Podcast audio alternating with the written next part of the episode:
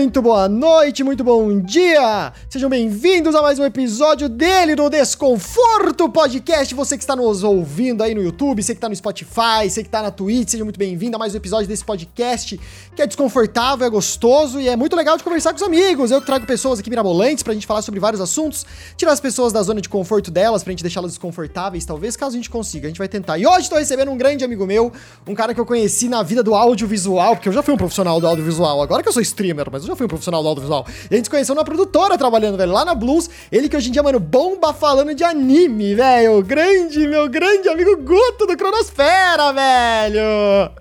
Só, e aí, Game, tudo bem? Tudo bem, gente? Tudo bem? Todo mundo tá ouvindo? E aí, Gutinho? Você tá bom demais? Como é que você tá? Eu tô bem, eu tô com as pernas doloridas só. Por quê? Porque domingo agora eu decidi, falei, não, vou correr. Aí eu acordei cedo, acordei sete da manhã, comi um ovinho, falei, hoje eu vou correr. Aí eu corri, corri, corri, e juro, ontem eu não tava conseguindo andar, fiquei o dia É inteiro lógico. quase na cama, assim, Não, eu com comprei, as coxas, não eu tava comprei uma mexendo. bateria, eu comprei uma bateria, velho, e aí eu falei assim, não, daí domingão, falei, vou tocar hoje, vou arregaçar, velho. Eu toquei 4 horas da bateria. Mano, de segundo eu não conseguia levantar, velho. Eu tava tudo travado, assim, ó. De dor, Foi mano. nesse nível, nesse nível. Não, Assustador, absurdo. Tô ficando velho. Ó, perdeu o sinal da sua câmera aí, ó. Eita, ó, começou bem já. Ê, Guto! tudo bem, o que aconteceu? Coisa boa. o que essa câmera tá fazendo aqui. Relaxa. Enquanto isso, sejam, sejam muito bem-vindos. Vou trocar de câmera aqui. Enquanto isso, sejam muito bem-vindos a mais um episódio aqui. A galera que tá chegando agora no chat, você que tá ouvindo a gente no Spotify, é, compartilhe com seus amigos, velho. Né? Você que tá vendo a gente no YouTube também, dá aquele like pra ajudar. Like, favorito. Eu lembro da época que a gente falava, coloca o favorito no vídeo, dá like e favorito, favorito. ainda existe. Ainda existe? Ainda existe. Não, não sei se existe favorito, velho. Será que existe favorito? Eu não sei se existe favorito. Acho que não existe. Aguenta deve ser- 30 segundos aí, Gabo. Relaxa, pegar relaxa. só o- a fontezinha aqui. Manda ver, Guto. Manda ver. Você tá me ouvindo ainda ou você só saiu? Só Eu, saiu. eu vou sair, vou ficar sem Ah, te não. ouvir 30 segundos. Beleza, beleza, vai lá, vai lá. Começando aqui, ó. Nossa, ó, fazia tempo que. eu- O último episódio que a gente teve alguns problemas técnicos foi durante o episódio da Isa Salles. Se você não ouviu, vai na nossa playlist aqui do Spotify, ouve lá o episódio com a, com a Isa Salles, que é, é do Scatolov, né? Vocalista do Scatolov. E ela também tava com um problema na câmera no dia. Vou fazer online ainda, né? Vamos ver se um dia o desconforto consegue, consigo fazer esse- o desconforto ao vivo com os convidados indo pra algum lugar, às vezes, talvez a gente consiga colocar uma mesa, colocar os microfones. Por enquanto, enquanto a gente tá na pandemia, eu ainda vou fazer esse modelo, é o modelo que eu me sinto mais seguro em fazer, é o modelo que eu me sinto mais seguro em convidar as pessoas a estar participando aqui do podcast. E a gente acaba tendo alguns problemas técnicos aí que, que, que rolam durante, mas não tem problema nenhum. Fica tranquilo. Você que está ouvindo no Spotify só tá ouvindo, eu tô segurando aqui a onda. Entendeu? Mas se quiser, eu posso cortar. Corta agora. Não, mentira, não sei se eu vou cortar. Será que eu cortei? Não sei se eu vou cortar. Vocês vão saber. Se eu cortei, vocês vão saber. Se eu não cortei, vocês não vão saber. Galera que tá chegando tem, ó, e você que quer acompanhar ao vivo, é toda terça-feira, às 7 horas da noite. A gente tem Desconforto Podcast, salvo algumas terças que rolam alguma coisa, tem algum evento especial, vai ter alguma reunião e eu não vou poder fazer tal, mas eu normalmente aviso no Twitter, por isso também me siga nas redes sociais, arroba Gable em tudo, Instagram, Twitter, TikTok, agora eu também tenho, Gable Real. Me segue lá porque eu sempre vou avisar se vai ter o desconforto no dia ou não. E quem são os convidados também, sempre acaba avisando no Instagram, aviso no Twitter, coloco lá os, as fotos da galera pra vocês saberem quem é, quem que vai colar, quem que são as pessoas, pra vocês conhecerem um pouco também, dar aquela stalkeada boa antes de vir, pra também preparar as perguntas. Lembrando que as perguntas sempre no chat, pra você fazer as perguntas ao vivo aqui, pra você interagir com a gente, é legal você estar ao vivo. Toda terça-feira, sete da noite, desconforto ao vivo, que você interage também no chat, manda as perguntas lá, manda beat, dá o sub, rola um monte de coisa gostosa lá no, no chat. Eu gosto de fazer live, live na Twitch é legal. O Guto tá tendo problemas técnicos aí, tá arrumando só a câmera dele. Peço pra vocês, por favor, esperarem uns minutinhos. Eu tô chegando. Sabe quando você prepara tudo e você esquece do mais besta? Tô ligado, Guto. que era, por exemplo, a câmera ligada na tomada? Tô ligado. Ó, enquanto isso, a gente teve um Ai, já. sub aqui no meio da live. Olha, o Jonatas, aí, ó. Obrigado aí, velho. Seja bem-vindo ao clã mais da hora do Brasil, meu parceiro. Obrigado mesmo. Ó, pra vocês verem que eu não tô mentindo, viu? O Guto tá cinza. O Guto tá aqui, ó. Tá cinza aqui, ó. Opa, do outro lado aqui, ó. Tá aqui, ó. Cinzinho, o Guto. Mas eu já fiz várias vezes, velho. Várias vezes lá no estúdio do Pocano gravar uma parada. Aí eu pego as luzes, pego tudo e tal. Aí a hora que eu sento assim, eu esqueci da fonte da câmera. A fonte da câmera é o mais básico, tá ligado? É o mais básico. E é, é a coisa que hoje em dia você não para pra lembrar, né? Porque praticamente tudo tem uma bateria boa, exceto com exceção de muitas câmeras.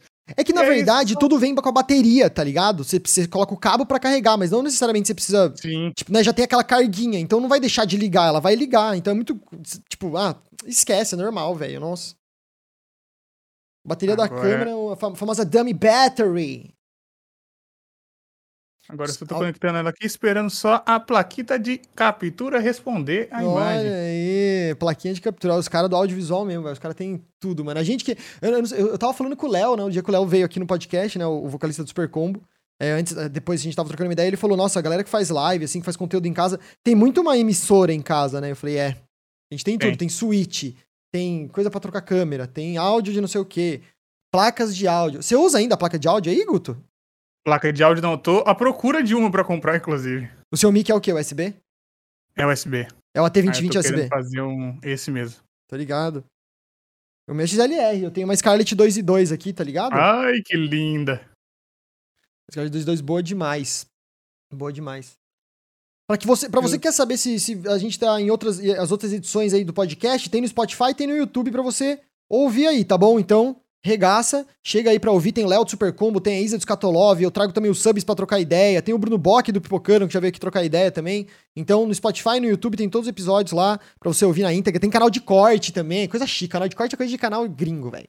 É, o cara já tá tudo no esquema. Nossa, tudo no esquema, né, Guto? Nossa, canal de corte. Canal de corte é coisa de, de. Porra. É de esquema. E aí, tá conseguindo? Ela só precisa decidir responder. Eu tô fechando e abrindo a tela decidir que eu não entendo. Placa de captura é uma coisa, é uma tecnologia que pra mim. É, é. Faz acho o meu seguinte, cérebro muito pequeno vai no Discord, desativa a câmera e ativa de novo, vê se vai. Porque às vezes deu um pauzinho, tá ligado? No Discord. Hum, Deixa eu trocar minha câmera aqui. é bem possível. Deixa eu Beleza. aqui.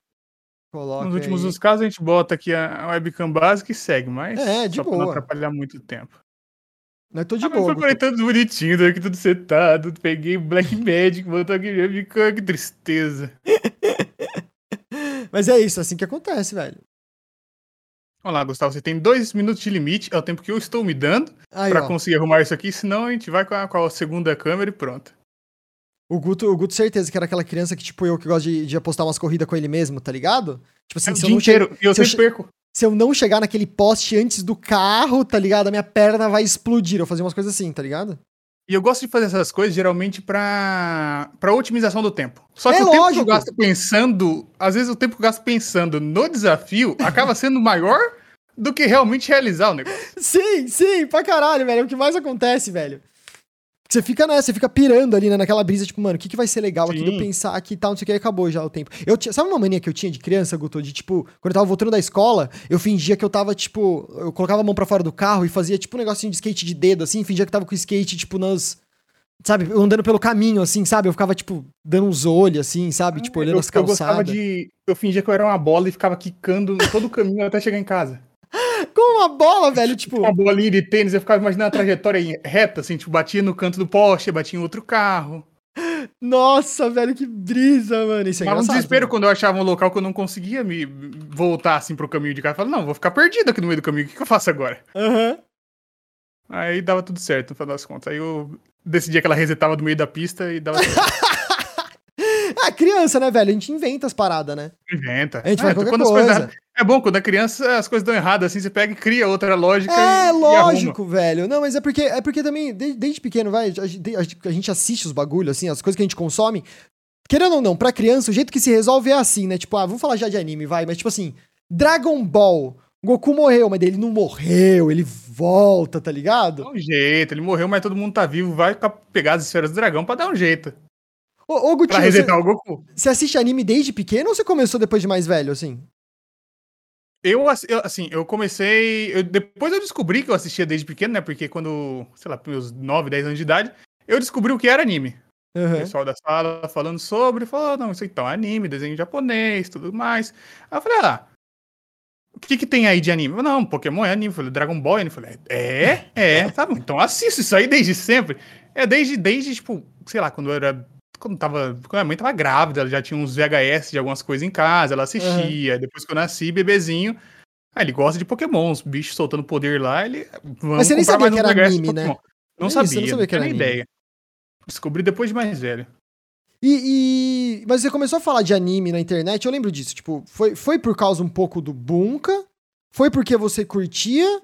Ou, ou, tipo, você queria falar de outra coisa e calhou, sabe? Tipo, de, de falar disso e aí você acabou entrando nessa. Tipo, ah, vou falar de anime então que, mano, eu manjo também, tá ligado? Eu comecei a, a mexer com anime na internet Uhum. quando quando eu não sabia o que eu queria fazer da faculdade. É meio É. estranho esse processo porque eu tava lá sem saber o que fazer exatamente. Aí o que, que você faz? Você vai entrando num hobby, pelo menos para usar seu tempo livre para alguma coisa. Sim. E aí eu voltei a assistir mais anime. Aí já tava assistindo, vendo um monte de coisa. Aí eu comecei a desenhar os personagens. Falei, não, quero desenhar esses caras aqui, Lógico, esses caras são legais.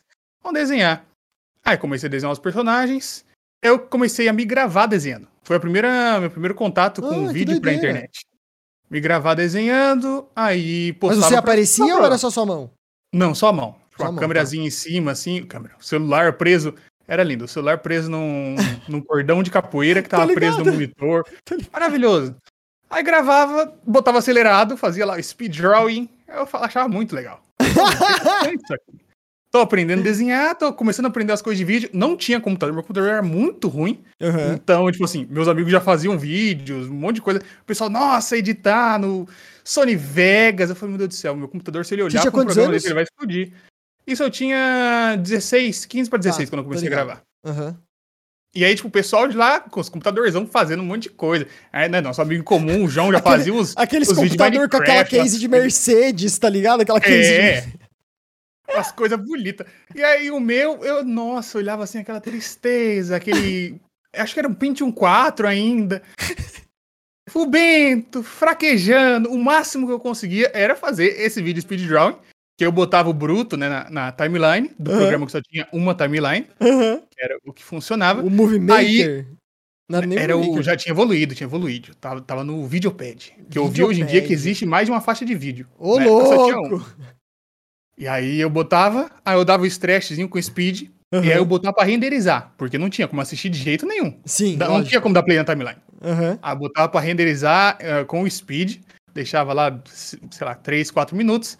E aí, esse renderizado, eu conseguia pelo menos colocar uma vinhetinha no começo, Ah, outro projeto. entendi. aí colocava uma coisinha e Mas no, assistia. rende- mas no arquivo renderizado, você tinha que renderizar pra colocar ele de novo no programa, pra daí É. tipo, colocar após. Nossa. É, senão não tinha, não tinha jeito não, eu nem conseguir assistir o negócio. Nossa, cara, não, muito bom. A internet. né? Não, e fora que também pra assistir. É que quando você tinha 16, a internet já era mais. Isso era que ano? Você lembra? Tipo, era 2010, vai? É isso? Não, 2000 16, 16 era pra 2000, e 2012 já. É, não, já assistia anime pra caralho também. Tipo, nas internet era fácil de achar também, né? Não era É. mais, tipo, um, um. um puta negócio assim de achar. Era difícil achar anime pra caralho. Não, era bem já- mais de boa. Era bem mais de boa. E aí você. E aí, mano, e esses desenhos aí? Cadê esses desenhos aí, Guto? Mostra pra nós. Não, mentira! Tem no. Aí, ó, o Tem Caio no- Bican. Ó, apareceu. Aí, ó. Nosso, nosso convidado agora apareceu. Ah, finalmente. A câmera desistiu de mim, então na hora, se ela quiser voltar aqui no meio do processo, ela volta. Boa, Mas enquanto ela não quiser, a gente vai com quem tem. boa, boa, boa. Tá bonito, ó. O Guto tá arrumado hoje pra estar no podcast aqui, velho. Gostei. Olha o É, paletó do cara. roupinha. O cara colocou um blazer, paletó, sei lá, eu não sei muito. Ô, Guto, você é um cara que gosta de usar umas coisas engraçadas, velho. Você sempre gostou, desde quando a gente se conhece. Tipo assim, não na no dia a dia, assim, né? Tipo, quando você Uhum. vai gravar vídeo, vai aparecendo as paradas. Tipo, eu sou um cara que não tem essa moral, velho. Tipo, qual que é a de, a de, tipo, mano, tá sempre vestidão da hora, com, com uns bagulhos diferentes, uns óculos pá, diferenciados, assim. Você acha que ajuda a chamar atenção ou você acha da hora só? Inicialmente, eu comecei a usar essas roupas, é até curioso. Eu comecei a usar. O, o básico por sempre era camiseta e uma camisa por cima. Aham. Primeiro ponto, porque minha camiseta tava, minha camiseta de baixo estava pequena, eu estava gordo. E eu tinha Ah. camisas em casa. Verdade. Só que, tipo, minhas camisas geralmente eram de cores diferentes. Porque, ah, não, vou no. Minha camisa roxa, que eu até tenho hoje em dia. Aham. Eu fui na, na formatura do, do oitava série. Era uma Aham. camisa fechada, não sei o quê. Não tem outra usabilidade aquilo. Eu não ia sair geralmente. Antigamente, hoje eu saio. Mas eu não ia sair com ela, a camisa fechada, roxa, Sim. ficava bem com o terno por cima, gravata. Aí eu falei, vamos lá. Eu tenho, já comecei, tinha começado a usar já a preta, e a preta ficava ok, ok. Eu tenho essas outras aqui. Dá pra fazer umas cores, dá pra botar uns negócios aqui, deve ficar bonitinho. Aí eu comecei a testar. Colocar, o pessoal, ah, tudo legal, bonito, não sei o que, interessante. Eu falei, ah, tá bom. Vamos E se, se eu pegar aquela outra vermelha que eu tenho também? E aí foi indo. Foi Nossa, indo. eu acho da hora demais. Você nunca teve vontade de fazer cosplay, Guto? Você que tá tanto tempo aí vendo anime, o caralho. Porque eu, eu tive essa pira, mas eu não tenho a coragem, eu acho, tá ligado? Cara, eu fiz, assim, eu- na vida eu já fiz um cosplay secreto que Ah! não existe nenhum registro. No, Ah! no evento com De ele, Sakura, não, mentira. eu fiz um cosplay. Só que deu, deu tudo errado nesse dia. Eu ia fazer cosplay de dupla com um amigo meu. Ele ia de Uhum. Deidara, eu ia de Sasori. Certo. Só que o Sasori, o Hiruko, que é com a, a marionete dele lá e Tá, tal, tô a ligado. faixinha aqui. É incrível, chapéulão, bonitão. Fiz a roupa do Hiruko, que precisava ser aquela roupa andar corcunda. Uhum. Treinei pra andar daquele jeito, né? Ficar Nossa, o cara jeito treinou bonitinho. pra andar, É. velho. Mascarinha de pano, chapelão, tudo lindo, maravilhoso. Cheguei no evento, falei, ó, ali tem aquela luta de cotonete. Eu era conhecido como o rei da luta de cotonete aqui em Campinas. Aí eu falei, não, não tenho como não ir nessa luta de cotonete. Meu outro amigo tava junto, eu falei, vamos, vamos na luta de cotonete. Por alguma razão, não sei se estava muito quente aquele dia, ou não sei. Eu pegando os cotonetes, a gente, pá, foi lá, lutando, lutando, lutando.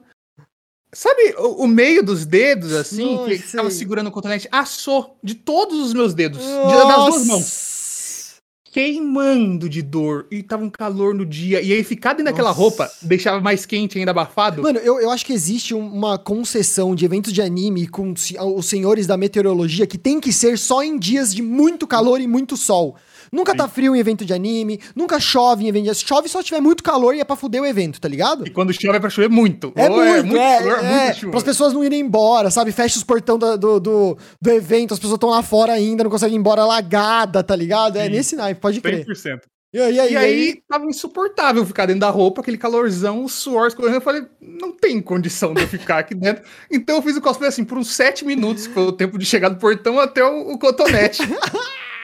E aí depois nunca mais. A, roupa tá aqui ainda. Hoje em dia ela fica até pequena pra mim, ficando Porra, vertical. pra você fazer, você tinha que fazer o, o cosplay, velho. É, então, o chapéu, era um chapéu bonito, pior que o chapéu era bonito. Era da Não hora. faço ideia de onde foi parar. Eu acho que eu perdi no meio do evento, sei lá o que aconteceu. Que era aqueles chapé, chapéus de. De... Da, da Katsuki, né? Que é largão, Tô ligado, assim, que tem nossa, os animal. pendurado, era muito legal. Você desco- Mas você descolou em evento ou você comprou na internet? Não, fiz antes, fiz antes. Você fez? Fui no, fui, no lugar, pegou medida, tudo certinho. Nossa, fazer. o cara foi cosplayer true, assim, velho. Ah, E aí gastei sete minutos usando e acabou. Nossa, cara. Mas e aí? E aí, tipo assim, e de onde veio essa vontade aí de, mano, eu vou falar de anime na internet? Que eu fiz essa pergunta e até, mano, esqueci da, da resposta. Não esqueci da resposta, me desvirtuei aqui do bagulho, tá ligado? Eu, eu também contei outras histórias no meio e. Então, aí junto com, com a época que eu tava fazendo os vídeos de desenho, Uhum. eu falava, vamos lá. Eu quero falar dessa teoria de One Piece. Eu tenho meus dois amigos que assistem One Piece, eu já falei pra eles sobre ela. Só que eu queria, sabe, mostrar, assim, falar, não, tá acontecendo tal coisa e ter alguma imagem passando pra Qual que era a teoria? mostrar Qual que era? aquele momento que o Sabo estava vivo. Nossa, caralho! Lá, não! lá atrás, lá atrás, lá atrás, eu falei, não, o cara tá vivo, o cara tá vivo, as pessoas não acreditam em mim, eu preciso mostrar pro mundo. E aí foi o primeiro vídeo que eu gravei falando com a câmera mesmo, explicando Uhum. a teoria, tá lá no canal também, coisa mais triste do mundo. Tá lá até hoje? Ah, tá, tá lá tudo até hoje, esses Nossa. vídeos falando, sabe, olhando pra câmera assim, oi pessoal, Uhum, pra baixo, assim, olhar pra, pra dentro da, da lente. Com vergonha. E aí, com vergonha demais. E aí eu falei, tá, gostei do vídeo, né? Consegui. Aí eu consegui editar. Uhum. Gastei umas semanas editando o vídeo pra ver se conseguia rodar, mas eu consegui. Fazia um processo, renderizava tudo pra ver como é que tava, porque não tinha como assistir. Foi, funcionou. E aí, depois disso, eu ainda tava fazendo esses vídeos. E ainda não tinha decidido exatamente o que fazer, na época de faculdade e tal, final do terceiro ano. Uhum. E aí, fiz Enem, tudo mais. Passei em engenharia mecânica. Ó, Engenharia vou criar mecânica? robôs. É, Nossa, vou o criar sonho, robôs, o vender, sonho do Nerdola. Sonho do Nerdola, vou fazer mechas incríveis, velho, pra salvar Zion da... da tá ligado? E já que eu não sei o que fazer, eu vou fazer um robozinho aqui. Robô é coisa que vai ter no futuro mesmo, então deve dar dinheiro lá pra frente. Nossa. E aí eu passei, obviamente não fui. Ao mesmo tempo tinha prestado para outra faculdade de produção audiovisual. Uhum. Aí nessa eu passei em primeiro. Caralho, ganhei, Guto. é, aí ganhei, ganhei, era particular, mas aí ganhei, a, ganhei umas coisas de mensalidade, ganhei matrícula, ganhei umas coisas. bolsas, né? Ganha umas paradas É. assim também. E aí eu fui, um, um- eu fui no primeiro dia, saí no meio da primeira apresentação, fui comer um lanche o pessoal do Uhum. lado, que tinha, Uhum. tinha uma lanchonete, nunca mais voltei. Não voltei mais pra aquela faculdade. Por que, Tá velho? aqui. Porque depois de ter feito, depois de ter feito toda a matrícula, todos os processos, eu descobri que, que, era, que era um tecnólogo de dois anos dentro da faculdade. E eu não fazia a mínima ideia. Eu nem sabia o que era um tecnólogo, não sabia o que a palavra significava. Aí eu falei, nossa, dois anos? Dois anos não é uma coisa que assim, papai vai olhar e ficar feliz, contente que eu fiz dois anos. E ele nem sabe que é dois anos, porque eu não sabia também. Aham. E aí tinha uma outra faculdade que um amigo meu já estava fazendo, que era de cinema e audiovisual. E essa era quatro anos garantido. Eu falei, hum. Então, beleza. Tá. temos aqui essa outra possibilidade. Joguei fora todas as coisas que eu tinha ganhado como primeiro lugar, joguei fora. aí, aí fui pra essa outra. Fui estudar cinema e audiovisual. Eu assim, mal sabia exatamente o que iria estudar lá dentro. Uhum. né? Tinha pouco conhecimento, fora o. Sempre assisti muito filme. Ô, Filme é um Guto, negócio que eu, deixa eu só fazer, eu fazer um parênteses na sua história. A minha prima, Claro. ela fez faculdade na mesma faculdade que você.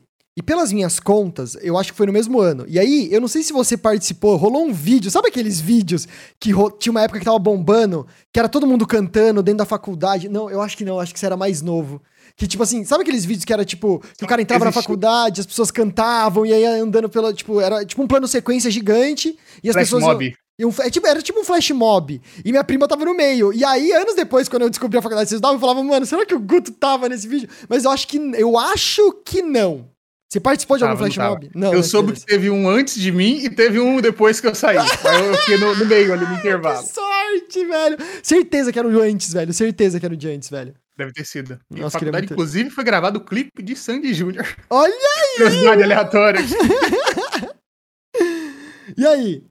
Aí na faculdade eu já tava lá aprendendo mais sobre filme, aprendendo sobre, sobre estruturação do audiovisual no geral, roteiro, produção, áudio, tudo mais, direção.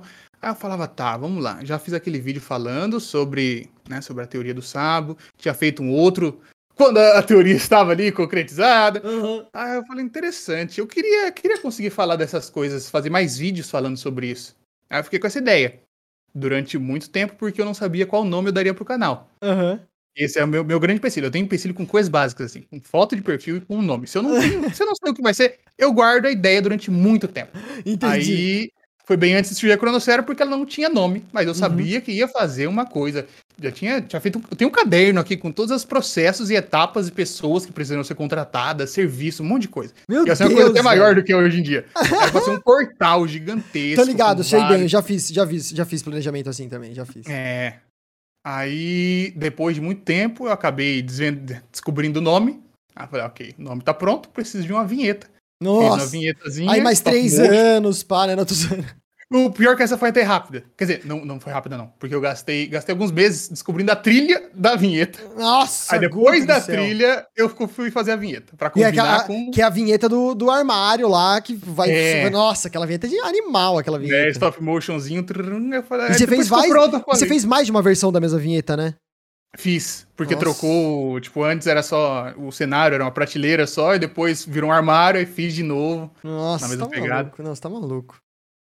E aí, com tudo isso pronto, comecei a postar, né, fiz uns vidinhos ali, aí já tinha ganhado um pouco mais de, de conhecimento, né, dentro da, da área no grande geral, mas principalmente na parte técnica de como produzir isso, Uhum. né, saber o que é uma câmera, saber como botar alguma coisa ali pra iluminar, saber que eu precisava do microfone, uma coisa pra funcionar direitinho. Uhum. E foi aí que eu comecei a falar. O canal falava no início, principalmente, bastante de filme também. Aí eu queria dividir, né? Entre filmes e animes, tá ali meio balanceado. Porque eu gostava muito de. gostava muito de anime. E filme sempre foi uma coisa que esteve comigo o tempo inteiro, Sim, né? Desde a época do, do ensino médio. Ensino médio era toda sexta-feira. no cinema. eu tava né? no cinema. É, tava vendo ligado. uma lista de, de filmes que eu já tinha assistido. Tem uns filmes, tipo, muito nada a ver. Você é da época que Muito nada a ver. você- Eu não sei se é da sua época, Guto, mas que a gente lia o jornal pra ver os horários da, da sessão de cinema? Não, eu não lia, mas, mas é, eu tô ligado na época. Não. Ah, geralmente eu Ah, não, assistia li- no. não lia o jornal, né? Você pegava a parte que era só de cinema, via Uhum. os filmes que estavam em cartaz e os horários que tinham de sessão, tá ligado? Nossa, eu fiz Eu muito pegava isso. isso. na TV, geralmente. Ah, e meio-dia passava, no finalzinho do jornal, eles davam um panorama geral. Ah, quando era. entendi. Quando as estreias eram de sexta-feira ainda, né? Agora é de quinta. Não, agora, sei lá que que é. é, agora, É é, agora nem tem mais. É, nem tem mais. Agora não tem mais. Agora é o dia que sair no, no streaming lá. E aí eu, eu sempre ia, sempre, sempre, sempre. Eu sempre tive uma relação muito próxima com o cinema. Aí eu falei, não, vou fazer esse canal aqui falando de cinema e de animes, porque em paralelo eu sempre assistia bastante. Aham. E Ah, aí dá. Foi essa minha entrada no, no mundo dos animes na internet. Porra, faz, faz tempo, então, porque foi antes até. Então, agora, é, agora você Sim. contando essa história, eu lembrei que era antes até de eu ter te conhecido. Já tava fazendo vídeo já. Sim. E aí você se envolveu com o João e foi para lá na produtora, né, velho? Caiu É. lá de paraquedas pra trampar. Foi a primeira vez que você tava, tipo, trampando com audiovisual ou já teve, tipo, tinha tido algumas outras experiências? Até de trabalho também antes. De trabalho, eu tinha trabalhado, eu trabalhei no escritório do, do- da É. oficina. Hum, Pra beleza. fazer, pra fazer uma verba pra. O primeiro salário virou uma luz, pra- tem até hoje os no, os no estúdio ainda, Não, o mas é. softbox. As primeiras E coisas que a aí- gente compra, a gente normalmente nem joga fora porque tem medo de não ter dinheiro pra ter de novo. E você lembra É. que você comprou primeiro, tipo assim, tá lá, tá ligado? Se precisar, tá ali, manja. E eu sou tão acumulador que eu tenho a caixa do negócio ainda, tá tudo guardado. Os manual do bagulho. Não, não, vem, vem uma bolsa bonita de, de, de pano pra Ah, colocar pô, o negócio. Tem a bolsa e, e a, a caixa ainda de Nossa, papelão horrorosa, entendi, escrito entendi. código, tudo torto, tá tudo ali. Nossa, velho. E aí o, o João eu conheci desde, desde meus 8, 9 anos de idade, a gente estudou Uhum. junto a vida inteira. Ele foi pra essa mesma faculdade, e aí ele cursou um pouco, foi pra São Paulo, e aí ele falou, ó, seguinte, vagas, vagas surgiram aqui em São Paulo, trabalhar com edição. Eu falei, ah, edição, é interessante. Nesse, nesse processo é interessante pontuar que né, eu entrei na faculdade, meio que entrando, né, por, por entrar. Eu tô olhando pra outra câmera agora que eu percebi que eu não tô na outra câmera. eu tô Ah, mas tá de boa. Eu tô achando que você tá falando comigo olhando na tela. Tipo, daí eu tô de boa, eu entendeu? um estúpido. Ué, ó, tá vendo como faculdade e anos de audiovisual não quer dizer nada, velho? Não significa absolutamente nada. A burrice sempre pode falar mais alto do que tudo isso. Ah, e aí? Aí, aí ele falou comigo, não, tá tendo vagas aqui na, na produtora e tal, de edição. Nesse processo eu já tinha passado pelo, pelo ponto de decidir que eu realmente queria fazer. Porque tipo, Uhum. eu entrei pra ter um conhecimento maior, caso eu fizesse alguma coisa na área, ok. Aí no meio disso tem o processo, é ok, serei cineasta, vou fazer um filme pra ganhar o Oscar. E no final disso, quando o canal tava desenvolvendo, eu falei, hum, quero entender de audiovisual pra produzir pro canal. Sim. Eu vi o pessoal, assim, tipo, o pessoal de anime que eu acompanhava, os caras, não, tô chegando a 100 mil inscritos, o pessoal falava, ô, cara, quando fulano parava de sair do meu trabalho pra agora só produzir coisa pra internet, Era um falava, meu bagulho- Deus do céu.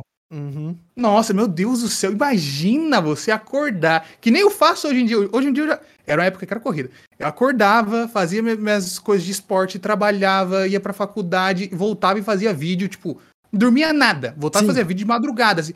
imagina você só acordar e pensar em fazer o vídeo, eu quase chorava só de imaginar uma situação dessa. Tô ligado, E, tipo, tô os ligado. canais pequenos, assim, com 60, 80 mil views, eu falo, caralho, que da hora que o cara consegue fazer isso. Uhum. E aí mudou o panorama de serei um diretor que vai fazer filmes de Oscar pra quero produzir pra internet, quero não ter que trabalhar com outra coisa além disso. Uhum.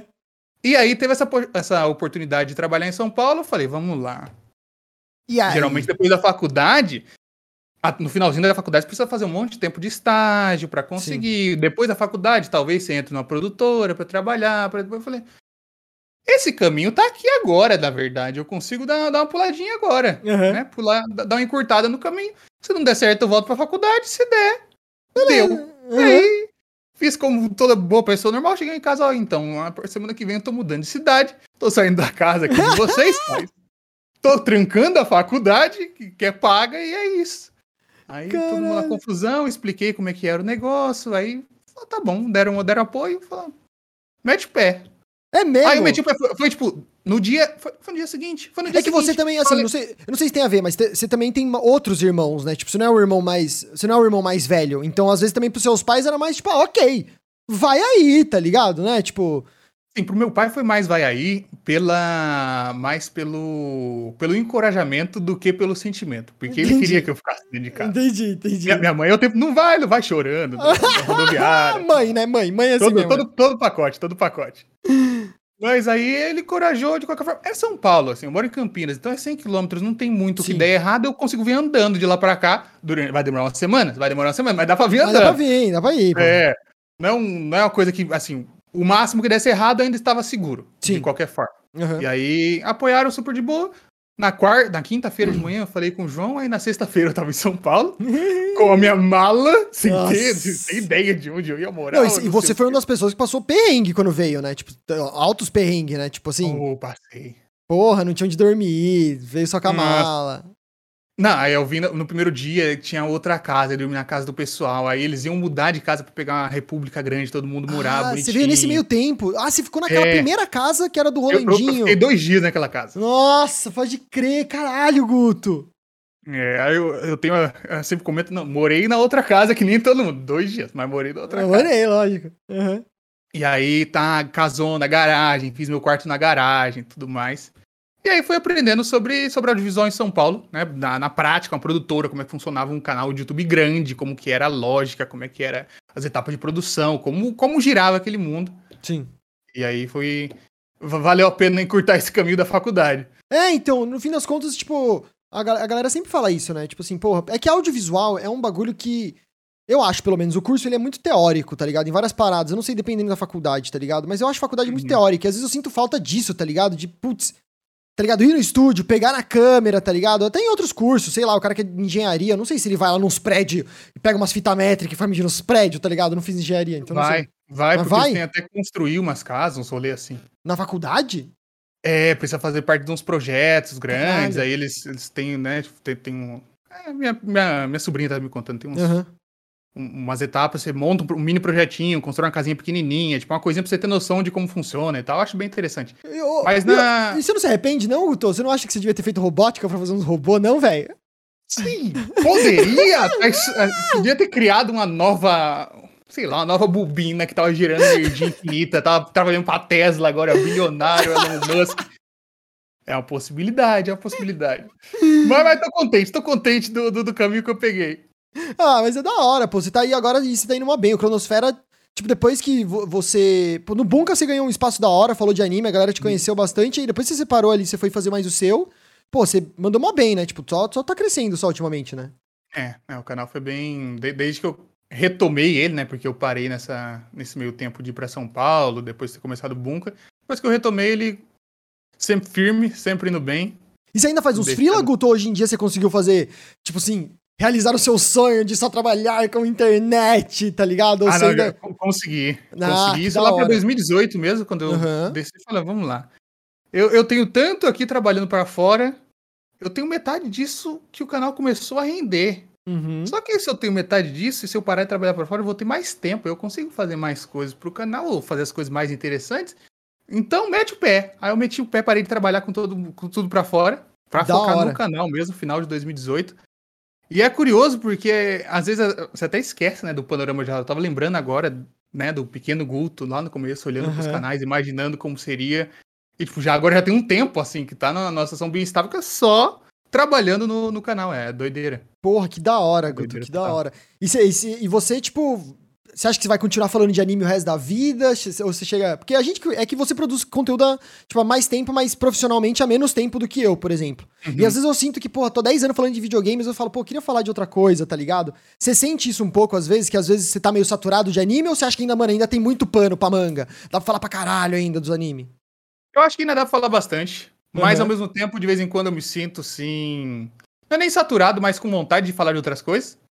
E aí surgiu o Cronosfera Cinema, por exemplo, Aham. que era uma desculpa maior que eu tinha pra falar sobre filmes de novo de uma maneira né, ma- mais, mais frequente. Porque eu colocava um vídeo aqui e outro ali na Cronosfera sobre cinema. Sim. E, tipo, às vezes quebrava as métricas do canal, porque um vídeo não entregava Puta, tão bem quanto sim, o outro, o pessoal não tá ligado. interessado, porque o canal, tipo, gradualmente se tornou um canal de anime. Aí eu falei, vamos lá. Não quero falar mais só sobre anime. Quero, eu posso, continuo falando sobre anime, adoro.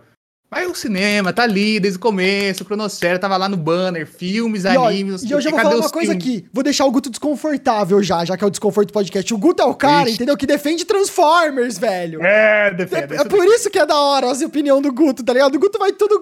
O Guto sempre foi o cara. Tipo assim, eu achava que eu era do contra. Mas o Guto, ele é o do contra do contra, tá ligado? tipo, ele é contra do. Ele, ele pega o que tá todo mundo a favor ou contra e ele, ele vai dar a terceira opinião, tá ligado? Que Transformers, ninguém Guto. esperava e fica, ué, ué, não tá E cê- esperando mesmo? E você, e você, como eu vou, vou- Você acha que aquela fala, nossa, vou pegar aqui, olha aqui, o cara culto, né? Aquela fala do Scorsese sobre os filmes de herói. O que, que você acha sobre essa fa- a, a fala dele? Que ele falou lá que, ah, meio, meio merda, esgoto da indústria, sei lá. Eu entendo o que ele tá falando, porém não concordo. E de, duas vertentes, assim, duas vertentes principais. Primeiro que, no final das contas, se for olhar, ele se doeu um pouco, porque nesse momento, talvez os filmes dele não estejam tão em voga quanto estiveram no passado. Porque, assim, cinema, no grande geral, sempre existiu inúmeros cinemas absurdos que não têm destaque, Sim. né? De vários países diferentes, e várias coisas. Que quando ele tava em auge, ele não se. mentira, Ele se, Exatamente. ele se importava um pouco, mas assim.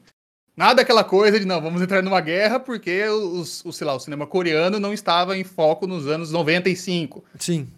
Mas eu, eu vejo a arte como um, como um catalisador de, de possibilidades. Por exemplo, eu olho para a minha trajetória, tem coisas que hoje em dia eu olho e falo, não, é pontualmente ruim. Uhum. Filmes, Transformers, é, filmes gerais de, sei lá, Velozes e Furiosos, aqueles Sim. filmes que a gente só olha assim e fala, não, é divertido, mas é ruim. Sim. Animes também.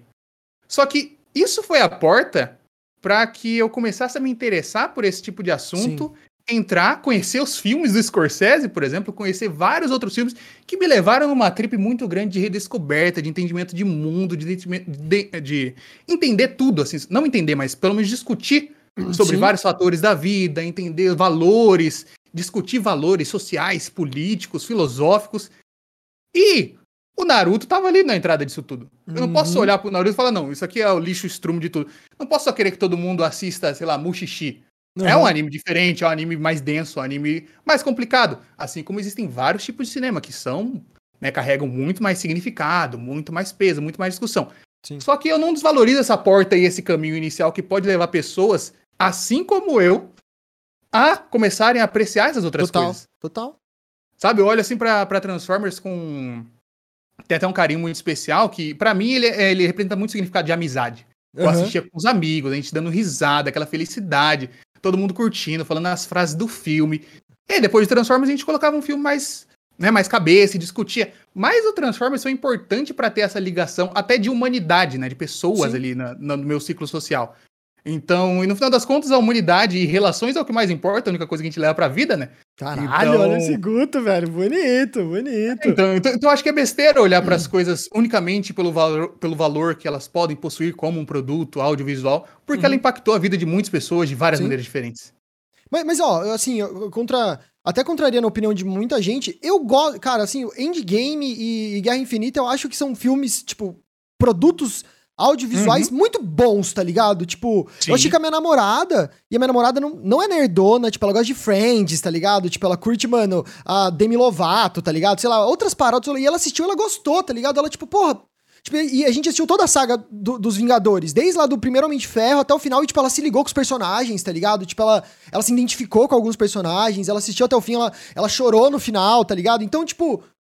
Puta, eu acho que além do valor humanitário, o audiovisual, a, a, entrega da arte é justamente essa, de conseguir, pô, você conseguir passar a mensagem. E eu acho que eles conseguem Sim. passar pra caralho a mensagem que eles querem passar.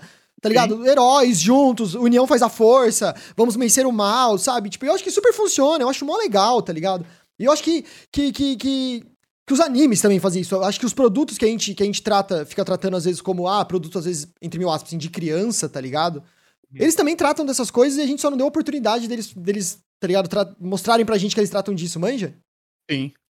E tem um outro ponto que eu acho que é um, uma coisa muito comum, tanto na fala do Scorsese como no público que produz, tanto pra internet quanto acerca de audiovisual no geral, uhum. é ter a noção de que o mundo não é produtor de vídeo. Não, as pessoas não estão o dia inteiro olhando, assistindo vários filmes, criticando filmes, vendo. Não. Tem, sei lá, meu primo que trabalha normal no emprego Total. dele, de vez em quando assiste um filme ele não vai querer assistir o filme denso do buraco de não sei o que que vai trazer tal coisa. Ele pode ter uma ligação boa com aquele filme mais, mais, mais simples, tipo, mais confortável, talvez, para ele assistir naquele Sim. momento do que, ah, não, preciso pegar tal coisa, pequena detalhe daquele roteiro para analisar. Às vezes o básico ali, que o básico entre muitas aspas, não é tão básico quanto você parece quando você tá focado nesse meio. Sim, pra caralho. Qual filme mais bosta você curte aí, Guto? Que você acha? Qual o, o pior filme que você acha que você, que você, valoriza muito, assim? Fora Transformers, Transformers não vale. Mas qual filme ruim que você fala assim, mano, esse aqui eu brigo até o fim? Deixa eu pensar. Geralmente a resposta é Transformers 2, que deve ser o pior. o Transformers 2 é o do. É o do. Que ele tem que renascer, o, o, o Optimus? É, esse mesmo. É bom pra caralho, Guto. Eu é, gosto muito então, mais mas... do que o primeiro. Ah, é, Aí o pessoal critica. Porque, ah, ah não. Por quê? Ah, não. A gente tem que considerar que na época era a crise dos, dos roteiristas de Hollywood, e aí por isso ninguém escreveu. O Michael Bay escreveu as falas, ele mesmo. Fato. Caguei! Ninguém Caguei. sabe da crise dos roteiristas, só quem consome conteúdo de cinema do YouTube. O restante do mundo. Ah, não, tem aquela frase ali engraçadinha, ou tem aquela frase ruinzinha. O pessoal não sabe nem quem é Michael Bay, velho. Ele não precisa saber. Ninguém precisa saber. só, só quem quer. Quem não quer não precisa saber. E, Guto, agora fazendo esse paralelo até, você sente, puta, com certeza, né? Você sente essa diferença de falar suas teorias pros seus brothers e vocês ficarem ali debatendo e falar na internet, né? Rola uma diferença muito grande, não rola? Tipo, da galera que vem falar, ah, cala a boca, você falando bosta aí, não sei o quê. Que desce, se arrisca. Eu, eu acho arriscado, às vezes. Eu, eu olho assim o seu conteúdo às vezes e falo, mano, nossa, o Guto pegou aqui num negócio que eu não teria essa moral, tá ligado? De fazer essa teoria, bolar essa parada aqui, tá ligado? Você não sente um pouco, às vezes, meio. Ui, tá ligado? Como é que é? Eu senti muito no começo, quando eu comecei a fazer. Uhum. Quando decidi. Às vezes, até por assim. Na verdade, eu acho que o que me ajudou foi ter caído direto na jaca com os dois pés dentro. que foi assim? o primeiro, o primeiro vídeo que eu recebi hate da vida, que foi na época do Bunka ainda. Não sei se você lembra desse vídeo, é, que foi um vídeo de tipo, 25 minutos, deu falando de, de animes, tipo, de cinco animes que eu gostava e cinco animes que eu odiava. Lembro, lógico que eu lembro. E o final era Dragon Ball Super, um monte de tempo. Eu lembro, eu lembro. Por que, Dragon Ball eu Super lembro da gente, Eu lembro da nossa conversa. Pra quem não sabe, eu dirigia o Guto na, no quadro do, do, do Bunka Pop que ele fazia. E a gente conversou antes sobre esse roteiro. A gente trocou uma hum. ideia e a gente falou, ele falou, e você falou, você falou assim, mano, eu, hoje eu vou fazer um vídeo que o bicho vai pegar. O bicho vai pegar, não sei o que, não sei o que. Eita, Guto, vambora, tá ligado? Eu lembro, velho. Só que assim, nessa época, meus vídeos tinham, tipo, 30 mil views, 20 e tantas mil views é bem controlado ali. Tinha, sempre tem uma pessoa ou outra que não gosta, que deixa comentário. Ok, né? Aquela uhum. coisa de você aprender a lidar ali com o inicial. Só que esse vídeo, falando de vários animes, incluindo Dragon Ball Super, ele de repente, em uma semana, pegou tipo 700 mil views. É tipo muito maior do que, do que tudo tava sendo esperado. Cara, e assim, um parênteses. Mas é muito engraçado quando você acha que você vai falar uma coisa absurda e ninguém vai ver, e aí todo mundo vê. É uma merda, Todo né? mundo vê. É, tipo, o pessoal. Ninguém sabe. Todo mundo que viu o vídeo nem sabia quem eu era, nem nada, do meu histórico com Dragon Ball, nem de nada. E, tipo, de repente tinha 50 mil dislikes no vídeo. tinha, tipo. Tinha, tipo, 40, 40 mil, 45 mil comentários. Eu li todos. É tipo, um, os dois mil falavam alguma coisa. Não, esse cara aí até que tá certo. O restante, meu amigo, o restante era, não, o que, que esse cara tá falando? O que, que esse gordão tá falando aí? Ele não assistiu Dragon Ball, não sei o quê. Ele Nossa. tem que pegar e pular. As coisas absurdas. Eu acho que talvez isso hum. ter sido o pontapé inicial de um vídeo que deu muito acesso me ajudou a pegar o restante, porque eu olhava pro, pro, pros outros pontos que eu queria falar nada ia ser tão absurdo quanto aquilo. Uhum. Tantos mil comentários me xingando, escrotizando, falando que não sei o quê. Um monte de coisa, um monte de coisa absurda. Uhum. E o bom disso é que, ao mesmo tempo que era um, um hate absurdo, era um hate absurdo de, e tinha muitos comentários uhum. que eram claramente feitos por crianças. Tô ligado, entendi. Então, ao mesmo tempo que era um ódio, era divertido de entendi. ler, porque tinha algumas coisas muito absurdas. Tipo, é tipo, tipo nossa, dá, ele dá tem um uma exemplo. cara de. Man... Ele... Não, ele é cabeçudo e tá falando de Dragon Ball. É tipo... É cabeçudo, velho. Sabe, as coisas você pega assim uma pureza e fala, não, a criança tá revoltada, ele quer se expressar de alguma forma. E aí é, dava, dava diversão de ler. Ah, inclusive teve um evento. Nossa, muito legal. Primeiro é. evento que eu fui depois desse vídeo. É. Tava andando lá pelos corredores, acho que foi. Acho, não sei se foi BGS, enfim. Parou, parou um moleque, assim, ele devia ter uns 10, 11 anos. Ele parou assim, tipo, a gente tava caminhando, um gordinho, camiseta azul. Uhum. Ele parou, cruzou os braços assim, ah, você parece um cara que eu vi um vídeo essa semana na internet. Aí eu olhei pra ele e falei, meu Deus do céu, e aí? Eu falo que sou eu, eu falei, ah, sou eu. É você? Então vem cá, deixa eu falar com você. Desse tamanho, assim, pequenininho. Deixa eu falar com você, ó. Primeiro, eu não gostei de nada do que você falou, mas admiro sua coragem. Cumprimentou. Eu falei, tipo, caralho, velho, guri, eu admiro a coragem. E outra coisa. E o Guto não é pequeno, viu, gente? O Guto tem uns 3 metros de altura, 3, 4. Assim, a Taikon Titan foi inspirada na vida dele. Vou achando. E aí tava lá, tava lá o gurizinho.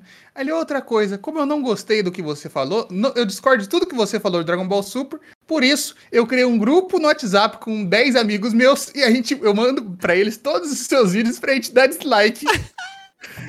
Aí eu falei, não, mas isso aqui, isso aqui é maravilhoso. Eu tô é recebendo feedback aqui pessoalmente do moleque. Ele tá só descontente. Mas ainda assim ele respeita eu não gostar de, de Dragon Ball. Eu falei, incrível. Não tem razão pelos é. comentários desse vídeo ficar triste. Eu adorei, adorei. Ô, Guto, mas ó, pelas duas vezes que eu já fui cancelado na internet, uma por grupos diferentes, assim, na, na verdade, várias vezes. Em 10 anos na internet eu fui cancelado várias vezes. Não, não sei, eu, eu gostei do jeito que você lidou, tá ligado? Eu gosto do jeito que você lida com as paradas. Você lida de um jeito muito leve.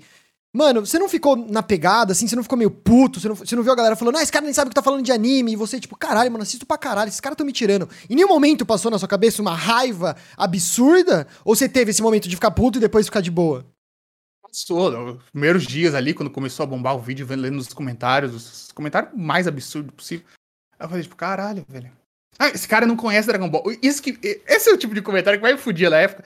Ele não conhece Dragon Ball, ok, posso não conhecer. Ele não gosta de Dragon Ball, não é um verdadeiro fã do negócio. E, tipo, Dragon Ball é o meu, meu, meu, meu cristalzinho ali, desde sempre, desde moleque, desde bebê, assistindo aquilo, gostando. Festa de criança decorada de Dragon Ball. Mas é que as pessoas têm dificuldade de entender a diferença, né? Do tipo assim, você pode gostar de um Sim. negócio que não é bom, tá tudo bem, tá ligado? É. Tipo, as pessoas se pegam nisso e, tipo, não, porque eu gosto, então é bom pra caralho. Tipo, não é, tá ligado? Pode ser uma merda, tipo, e tá tudo bem, Sim. sabe? É, tipo, depois do, do, do momento do, do, Super, teve mais arcos e tal, eu gostei do arco seguinte, mas ainda não anula nada do que eu falei, do, do que eu falei antes, ainda eu acho que a primeira parte foi bem mal construída, mas, tipo, dane-se. Só que a questão é, hoje em dia, aí depois teve a, a construção de público, foi importante para isso, das pessoas passarem a entender as coisas que eu gosto. Acho que inicialmente foi importante. Entendi. Pra quê? Porque aí depois comecei a fazer bastante vídeo Dragon Ball. Aí muita gente que me conheceu só do vídeo que eu falei mal de Dragon Ball falou: não, ó, ele gosta de Dragon Ball, ele não odeia Dragon Ball. Uhum. E aí eu citando vários outros animes que eu gosto bastante, hoje em dia eu já tenho mais uma abertura para criticar pontos e falar de erros. Porque o pessoal fala: não, não, ele gosta do negócio, não é, não é, é que aí separa a questão de gostar e de achar ruim, né? Sim. E aí quando a pessoa te conhece, ela consegue associar melhor isso. É, é. Ah, não, ah, tá. Ele tá criticando, por exemplo, se eu criticar, sei lá, One Piece, que é um negócio que eu sempre falei bem. Tenho 80 vídeos falando de One Piece, sempre foi bem. Se eu pegar hoje e fizer um vídeo de 30 minutos falando só de One Piece, criticando One Piece, a grande maioria das pessoas que vão assistir o vídeo, que já conhecem o canal, vão falar, ó. Ah, tá, ele tá falando, mas ele gosta de One Piece, não é um negócio que é completamente do zero, assim. Sim. Então eu ganho, eu tenho uma liberdade maior com isso. E até quando a liberdade é menor, que era caso de Naruto, que eu nem tinha falado tanto, mas eu comecei a falar de umas coisas. Sinceramente, eu, eu nem parei pra pensar tanto. Eu só olhava assim e falava, ok, esse vídeo vai ter dislike. Uhum. Vai ter dislike, vai ter o pessoal comentando. Não vou ler no, no, primeiro dia, depois de, depois de uns dias aí eu leio os comentários, quando eu estiver mais tranquilo. E vamos nessa. E aí eu descobri que nem tava tendo tanto dislike assim, nem tanta coisa. Porque a base do vídeo do iníciozinho conseguia convencer as pessoas a ouvir até o final. Então, mas você acha Eu que, acho que o vídeo... ouvir até o final é o ponto principal. Mas você acha que se o vídeo não bombar, por exemplo, se ele bombar, você não acha que daí vai ser maior o hate, por exemplo, vai vir mais gente, tipo, fora ah, só. Vai estourar a bolha, é, né? Estoura a é, bolha. Na hora ali. que estoura a bolha, vem todo mundo de fora. Que esse que é mas o foda. É, é não. quando isso acontece, sempre vem. Só que é assim, a ideia, a minha ideia atualmente é sempre estourar a bolha, fazer aquele monte de pessoas, porque tem muita, mas tanta gente. Eu já recebi, tipo, sei lá, dezenas de milhares de mensagens do pessoal falando, ah, Guto, pô, eu te odiava por causa do vídeo X. Aí fui ver um outro vídeo seu, passei a concordar contigo, achei legal o que você falou, gostei do canal por causa de tal coisa. Então, tipo, acho que de vez em quando é bom estourar a bolha, porque assim, eu, eu, eu estou até com um pouco de, de ego alto, mas quando eu estouro a bolha, eu espero, vai vir umas pessoas de fora, e eu tenho a consciência de que o canal tem pelo menos a qualidade para que se a pessoa estoure Sim, a bolha e veja uma outra bolha, ela fica ali. Total. Ela vai achar interessante e vai dar uma abertura. Sim. Então, tendo essa confiança, eu vou lá e estourar bolha. Se o cara não vê outro vídeo não gostar, ok, tá bom, acontece. As pessoas não tem que gostar de nada. Lógico. Mas aí tem a chance das pessoas gostarem também, então.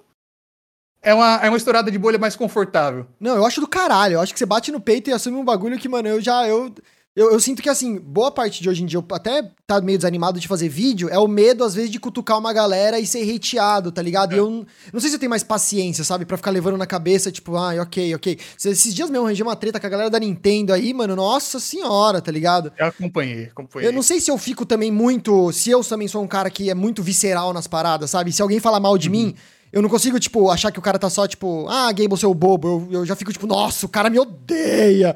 Meu cara, Deus, minha vida não faz sentido. Minha cara. É, tá ligado? Tipo, a minha vida não faz sentido porque esse cara não gosta de mim, tá ligado? E é um sentimento foda, porque a gente, querendo ou não, a gente produz conteúdo, mano. O like, tá ligado? Ele é muito um negócio, hum. tipo. Você fala, nossa, legal, ganhei um like, yes, tá ligado? Consegui. Quando você vê aquele monte de gente falando mal, assim, é difícil segurar a onda, velho. É, pega forte de vez em quando. Você olha assim e fala, pô, foi tão ruim assim, velho. O pessoal, o pessoal se dá o trabalho de deixar tanto comentário assim dizendo tal coisa, ou respondendo tweet, não sei o quê. Mas eu acho que, na verdade, até. Por mais que o público otaku, num grande geral, possa ser um pouco difícil, uhum. eu, eu acho que o público gamer é com certeza muito mais difícil. É bem difícil. E o É público otaku tem um outro fator que eu acho que ele é muito mais carinhoso. Aham. No sentido de quando eles gostam de você ou quando eles concordam com você, eles vão, tipo, eu nem preciso responder. Tem lá um monte de. Vários dos vídeos que eu cito de problemas de Naruto, coisas que eu não gosto de Naruto. Às vezes nem preciso me dar o, o trabalho de, de caçar pessoas que estão me xingando e responder, porque já tem gente que fez isso, tipo, respondendo coisas que eles concordam do, do ponto. Tipo, Entendi. "Não, ah, Guto, eu dis- eu discordo, você falou isso errado por conta disso, daquilo. Tem outras 10 pessoas que, que acham Já que o ponto tá certo, que já estão comentando, já estão engajando, já estão respondendo, já virou uma discussão. Aham. Às vezes virou uma discussão, tipo, longa. Posta um tweet, fica dias o pessoal respondendo um com o outro. No final tem gente que vira amigo, tem gente que sai Do concordando. caralho, gente- nossa. Eu acho, tipo, muito interessante e bem positivo na comunidade otaku, no grande geral. Nossa, isso é muito mais da hora, velho. Porque a comunidade gamer é meio- um pouco difícil, assim. A galera é muito. Uhum. É porque a- a- o game, ele tá muito também. Ele tem muito a ver também, às vezes, com o poder aquisitivo. O cara tem que escolher um dos três consoles, tá ligado? Então, É. então puxa um pouco também. Com a hora que pega no bolso, você não consegue. Tipo, eu até falei esses dias aqui na live. É muito difícil você chegar pra um cara que gastou dois mil reais no videogame e falar que ele fez uma decisão bosta. Tipo, Uhum. ele ficou dias pesquisando aquilo, tá ligado? Como que ele ficou dias pesquisando e ele tomou a pior decisão? É difícil pra ele ouvir isso, tá ligado? E nem sempre você tá falando que é a pior decisão, mas só de você falar pra ele que, ah, os jogos do Mario não são tão legal, ah, não gosto muito de Halo, ah, e achei The Last of Us um pouco fraco. Nossa, como assim você achou Como fraco? assim? Tá ligado? Tô esperando há 10 anos esse jogo. É, tipo, E, ó, é- é- o pessoal leva pro pessoal, assim, da maneira mais forte. Muito, muito. E já que a gente tá tamo no desconforto, já vamos deixar o Guto desconfortável de novo aqui, já que a gente falou de teorias pra ser hateado. Guto, agora uma que vai pegar no meu coração. O final de One Piece vai ser bom ou vai ser lixo?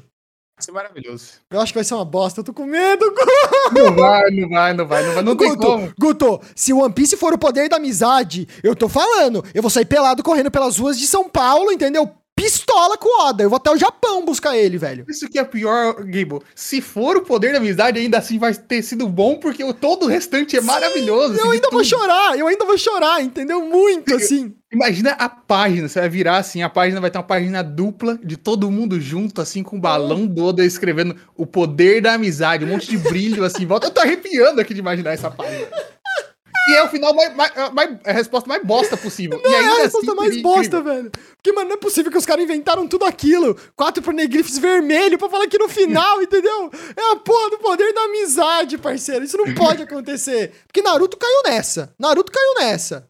Né, eles Ah, vão cara. lá, matam na Madara lá e o caralho, beleza. Mas no final é o poder da amizade. Os dois lá vão se matam até o final, perde o braço e, ai, amigo, ai, amigo. Ah, cagar, velho. Entendeu? Tem que ter consequências, cara. Eu, eu vou falar aqui, eu terminei de assistir Attack on Titan antes de começar esse podcast. E assim, tô- gostei muito. É um anime que ele. ele o, o um brother nosso, até o, o Gu, que faz umas artes aí, já fez arte pra mim, acho que já fez umas artes pro Guto. Gu super gente boa, ele que falou. Ele falou, mano, é um anime game, é o Game of Thrones dos animes, tá ligado? Você não se apega aos personagens, as pessoas vão morrer, o caralho. Eu assisti um negócio em choque. Não gosto de ninguém, que todo mundo vai perder a cabeça. É, tipo, é muito da hora, cara. É muito, é muito, é muito louco. E eu não sei, você, você terminou de ler o mangá do Attack on Titan? Terminei. E o, e o que, que você achou do final? Porque eu já ouvi falar, assim, eu não li, mas o final falaram assim, uma galera gostou, uma galera não gostou, alguém fala que, falando pra mim, parece Lost o final. Se tiver todo mundo morto, eu vou ficar chateado, entendeu? Assim, o, o final, além de, pra mim, terrível, É. ele é um crime contra a humanidade. Você vai entender quando você chegar lá, na hora que você, você, lê. Não sei se você vai ler o mangá ou você vai esperar. Não, acho que eu vou esperar, eu vou esperar, anime. eu acho. Então talvez você vai ter experiência melhor, porque muito provavelmente eles vão refazer o final do, do anime no manga, do mangá no anime. Porque é pesado, assim, tipo, crime Porque contra a tem umas humanidade. frases responsáveisíssimas no meio do negócio, e aí é complicado. Nossa, porque assim, é, o é um plano... fator que, tipo, fura a, a- fura a parede, assim, vai no, no plano social de uma maneira muito mais direta do que deveria, falando merda.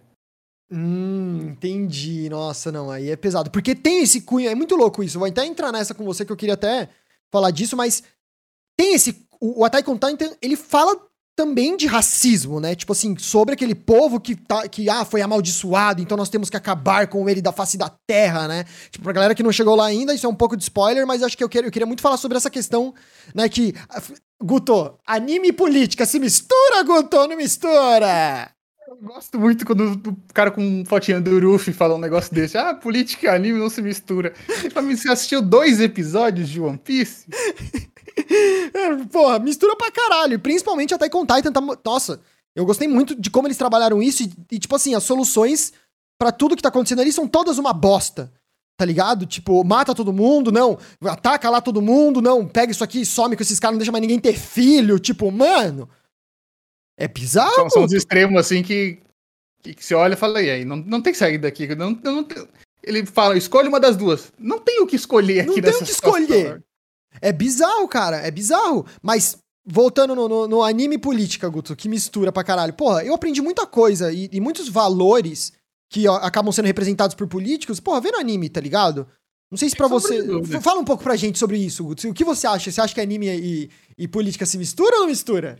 Cara, anime e política pode não se misturar se você uhum. fizer um anime for fun que não envolva a sociedade. Porque vamos lá, quando você trata de sociedade dentro de um anime, você vai montar um universo, montar não sei o quê, você tem que montar a política daquele universo. Sim. E aí você pode fazer uma coisa que seja muito básica, e aí serve só de plano de fundo, ou se você começar a adentrar ali dentro na, nas, nas nuances políticas, nas relações sociais, você vai precisar moldar-se na sociedade que a gente vive, querendo ou não. Sim. Pegar coisas que existem lá, colocar representações lá dentro. Ah, até a própria, própria existência de um governo, uma coisa que existe no nosso mundo. Se existe um governo no anime é porque existe um uma paralelo direto. Sim. Então, eu acho que grandes animes conseguem unir esses dois pontos de conseguir fazer um anime né, no caso de anime shonen, conseguir fazer um anime bom de porradaria e conseguir introduzir discussões políticas quando necessárias. Uhum. Né? One Piece é o maior exemplo disso. One Piece oh. é um anime 100% político. 100% você tirar, você tirar todas as, as, lutas ali, sobra um livro de política gigantesco. E absurdo. Não pirata. E absurdo, e absurdo. absurdo. E assim, vou concordar aqui. Já, vou, já, vi, já fica em aspas aqui. As, as cenas de lutas de One Piece nem são os, os melhores dos animes, não, viu? Eu ainda acho uma, as lutas de, de One Piece muito cortada. Dava pra ter mais cena, mais mais cena, tipo, direta, tá ligado? E é tudo meio cortado. Eu fico meio puto às vezes nas lutas lá, que eu quero ver mais golpe lá. Então, é porque a grande realidade é que o Oda quer. Não é nem que o Oda quer. Falar que o Oda quer colocar a doutrina dele dentro do negócio. É tipo, que o Oda quer passar uma ideia. E quando você para pra pensar em todos os momentos, pensa em momentos mais incríveis de One Piece. Ah, consigo lembrar Quase de Quase nunca né? você vai lembrar de luta. Exatamente. Você vai lembrar de personagem, você vai lembrar de reviravolta, vai lembrar de momento marcante até do ponto de vista político do negócio, na maioria das vezes. Sim. Senado da, da Robin, 100% política. Né? Tá ali o governo caçando ela porque ela tem informação do passado que vai trazer alguma coisa contra eles. É, Ruffy, Soco no Tenryubito, a cena mais política do anime inteira. Com certeza. E é, muito tipo, representativo, assim. Sim, tipo, todas as coisas, todos os arcos, todas as cenas épicas e impactantes ali, ou são de desenvolvimento de personagem com amizade, relações, so relações pessoais ou são de relações sociais. É um anime diretamente. Né, diretamente. Político. Político. Diretamente político. é um anime diretamente político, tipo, basicamente. E é muito louco, né? Porque a galera, é, é, acho que às vezes esquece que, porra, a maioria das coisas que a gente lê e vai são baseadas na nossa realidade, né? Então, tipo, Sim. o que você falou foi muito perfeito, assim, de, tipo, mano, é isso. Se tem um governo lá dentro do bagulho, o cara quer criar o um mundo, tem um governo. O governo tem que ser baseado em alguma coisa. O governo. O governo, tipo, e, e, Assim, a gente já teve tantos tipos de governo que não tem como o cara não se basear em alguma coisa, tá ligado? É. Tipo, ele vai ter uma referência. Você pode pegar. Eh, quando você não quer abordar nada, você pega e cria um mundo. Lá, Dragon Ball. Dragon Ball tem pouca política, porque existe o rei cachorro lá. E ele, ele foi mostrado num episódio só quando o Piccolo tava lá destruindo a humanidade, ele tentando salvar a população. É a única coisa que a gente sabe da política é Dragon Ball. Ok. Agora, se você vai mostrar um cara que trabalha pro governo, você vai ter que desenvolver política, querendo ou não. pra caralho. Nossa, demais. Nossa, Guto, que gostoso. Ó, muito bom. Ó, então, otakus do Brasil, ouviram, né? Política e anime, quando tem que misturar, mistura. Eu vou fazer o quê, velho? Não tem como, Direito. não. Direito. Ô, Guto, e aí? Quais são as próximas teorias, então, de One Piece? Eu ali, eu já li no, Eu dei uma olhada no meu chat que falaram que você falou que Robin e Jinbei, que pô. É. Não, esse é o casal confirmado, Gamer. Confirmadíssimo. Como assim, velho? Confirmadíssimo. Você, tá, você, tá, você acompanha o mangá só pra você ter uma ideia? Não, de... tô, só no, tô só no anime. Tô acompanhando o anime no só. Anime. Mangá é tá, é muita tá, coisa tá bem, pra ler. Tá é, tô, bem acompanhado tô, já. Tô, tô na semana, tô no semanal. Tá, deixa eu pensar. Ó, não, tá. não, pra não falar que eu tô no semanal, eu acabei de ver a cena lá da mulher do. do, do, do Oden, né, sendo morta lá, na, quando uhum. ela sai na, na, no bagulho em chamas e ah, tal, nossa, e aí, tipo... Nossa, ela recita o poema e... Nossa, absurdo, absurdo, absurdo. Eu voltei, voltei a assistir o anime agora também, tá, tá bonito. Tá bonito demais, que é isso, Guto. É muito bonito. Então, Robin e B é 100% o casal que vai existir. Por né? quê? Eu, eu, fui, eu fui, tava reassistindo umas coisas do primeiro do, do arco dos, dos tritões, da Ilha uhum. dos Tritões. Aí, de repente, eu peguei uma frase da Robin assim, tipo, ah, ela tá. Ela salvou um pessoal. E aí o pessoal, ah, obrigado, não sei o que. Ela fala, não, não agradeçam pra mim. Agradeçam ao, ao Jim B. É que eu não consigo. Não consigo negar pedidos de um homem bonito. De um homem bonitão. É mais para que seria a, o significado do. Não consigo negar pedindo do bonitão. Uhum. Aí eu fiquei assim, aí eu fui rever, vi uns episódios antes, o Jim Bay conversando com ela, e tem, tipo, uns takes que você sabe que é mais demorado do que deveria, tipo, na cara dela observando as palavras dele, e aí ele, aí ele fala uma coisa, ela fala outra, eles concordam, ela dá um sorrisinho, vai embora, e aí ela faz o bagulho dos caras, e fala, opa, temos aqui a primeira pista. E aí eu postei lá atrás. Isso. Falei, ó, temos aqui. Vai ter. Tô querendo, vai ter aqui, é importante o significado do que é o Jinbe, unir uh, os homens os homens peixe com a Robin, que seria uma humana simples. Pô, isso aqui tem um, tem um significado fodido de colocar essa união aqui no meio. Uhum. E aí vai mais pra frente, Oda começa a me ajudar no negócio. Oda começa a colocar. Eu não, eu não quero dar spoiler aqui. Mas coloca, coloca mais cena deles juntos. Entendi. E aí tinha o um casal principal, que era o Frank e a, e a, e a Robin, porque no, no, SBS do passado ele até respondeu que a Robin era a mãe, o Frank era o pai da tripulação, não sei tá. o quê. E aí todo mundo chipava. E aí, com isso, o Oda começou a colocar cenas do, do, Frank, olhando, do, do Frank olhando assim pro Jinbei, sabe? Que ele tá meio. Pô, Entendi. o cara tá ali e tá ali, tá, tá chegando. Nossa! Junto, Jinbei junto com a Robin, tá ligado? Ele falou, uhum. vamos dar um rolê, tipo, não eu vou aqui andando, ao invés de, de ir com ele. E vai andando com o quê? Com o peixão lá sozinho no caminho. E aí depois, agora, bem recentemente, teve outra resposta de SBS, né? Da, que é o, as palavrinhas lá do Oda que ele comenta sobre o, sobre o mangá no geral. Sim. E agora ele tirou o Frank do cargo de pai. Hum... O Frank entrou no cargo de velha pervertida. Meu Deus! o B entrou no cargo de pai. Entendi, entendi. Isso não é o recibo, assim, do Oda falando, ó, tá aqui. Tá aqui. Absurdo, Guto, absurdo. Ô, Guto, pra desenvolver todas essas teorias, esses bagulho que você faz, doidão, você tem que estar tá muito por dentro do anime, você precisa só assistir ou você precisa, mano, manjar dos autor e ver as teorias e ler, por exemplo, o Oda, ele tem essa parte de, de perguntas e respostas. Você sempre tá mal ligado em tudo ou você normalmente tá só lendo o mangá e você, tipo, tem umas ideias geniais, você fala, caralho, olha isso aqui. Vai de, vai de épocas em épocas. O One Piece uhum. atualmente é uma coisa que eu tô bem engajado de, tipo, sempre, toda semana, ler o capítulo, mandar mensagem pro amigo. E aí? O que, que achou? Que viu alguma coisa? A gente consegue ligar isso com com a história geral do mundo, ah, tem alguma coisa, algum segredo. Um... Ah, mas rola então um, um, amigo que, tipo assim, desenvolve umas teorias com você, assim, de umas paradas. Sim, sim, sim. Porra, o Wally, principalmente, que, que trabalha comigo na Cronosfera. Uhum. a gente tipo, debate muita coisa, a gente monta ideias, a gente monta storylines. Não, e se acontecer tal coisa no século perdido? E aí que vai louco. ramificando. Às vezes, às vezes, a gente fica dias falando um monte de coisa que não presta pra nada que a gente já esqueceu. Sim. Às vezes tem uma coisinha ali e fala, oh, isso aqui dá pra. Dá pra, dá, dá pra ter ideia maior, dá pra fazer um vídeo, dá pra comentar. Nossa, velho, muito louco, porque, pô, porque dá maior trabalho, né? Você ficar, tipo, você lembrar das coisas e, e, e é. fazer essa linha, assim, porra. E, mas você assiste e reassiste várias vezes as paradas, não, não assiste e reassiste? Sim, sim, muitas vezes. Nossa, é, e eu tenho. Tem a vantagem também que, como. Né, agora eu parei de, de editar 100% dos vídeos, mas até agora há pouco eu editava 100% deles. Eu acabava revendo muitos episódios para editar os vídeos. Tô ligado ou até antes de, de, antes de gravar, eu ia rever um episódio. Não, tem uma cena, uma cena legal de One Piece na, na Ilha do Céu. Ia rever aquele episódio, ver aquela cena, aí eu vi aquele episódio. Aí eu vi o seguinte. Aí eu via mais um. E aí eu revi, tipo, 15 episódios assim. Eu falei, meu Deus do céu, tem um monte de história aqui que eu nem lembrava. Dá pra ligar isso lá do futuro. No, é tipo, no Cronosfera Filmes, agora não sei se você tá passando por isso, mas você vai colocar os inserts no, no, no, no vídeo, você também não assiste os filmes tudo inteiro? Ah, volta. Opa, aquele come... mas como começa esse filme? Volta lá. Como ele termina, meu Deus do céu? Pra onde foi esse tal personagem? Não, Pipocana, Pipocana eu assistia vários, vários, vários Nossa. filmes completos, velho. Que tinha que colocar 100%. no insert ali, velho. E agora então você não tá mais editando seus vídeos, Guto? Eu, agora, tá, pô, agora tá só focado então em ter ideias mirabolantes. É, e aí quando tem um vídeo ou outro mais, mais específico que eu gosto de. que eu quero pegar, eu pego, tipo, não, não por obrigação. Uhum. É um vídeo que eu quero botar mais a mão, mexer mais, aí eu faço. Vou com... E você tá, então você tá trampando com mais quantas pessoas? O Cronosfera agora é uma equipe de quantas pessoas? Atualmente temos, temos o Oli, que trabalha comigo na organização, temas, criação no geral o Vitor que edita. Uhum. E tem mais um roteirista que escreve de vez em quando. Legal. É, escreve, escreve coisas para cinema, principalmente. Os vídeos tá. mais bonitos da cinema São tudo dele, informações, informações maravilhosas.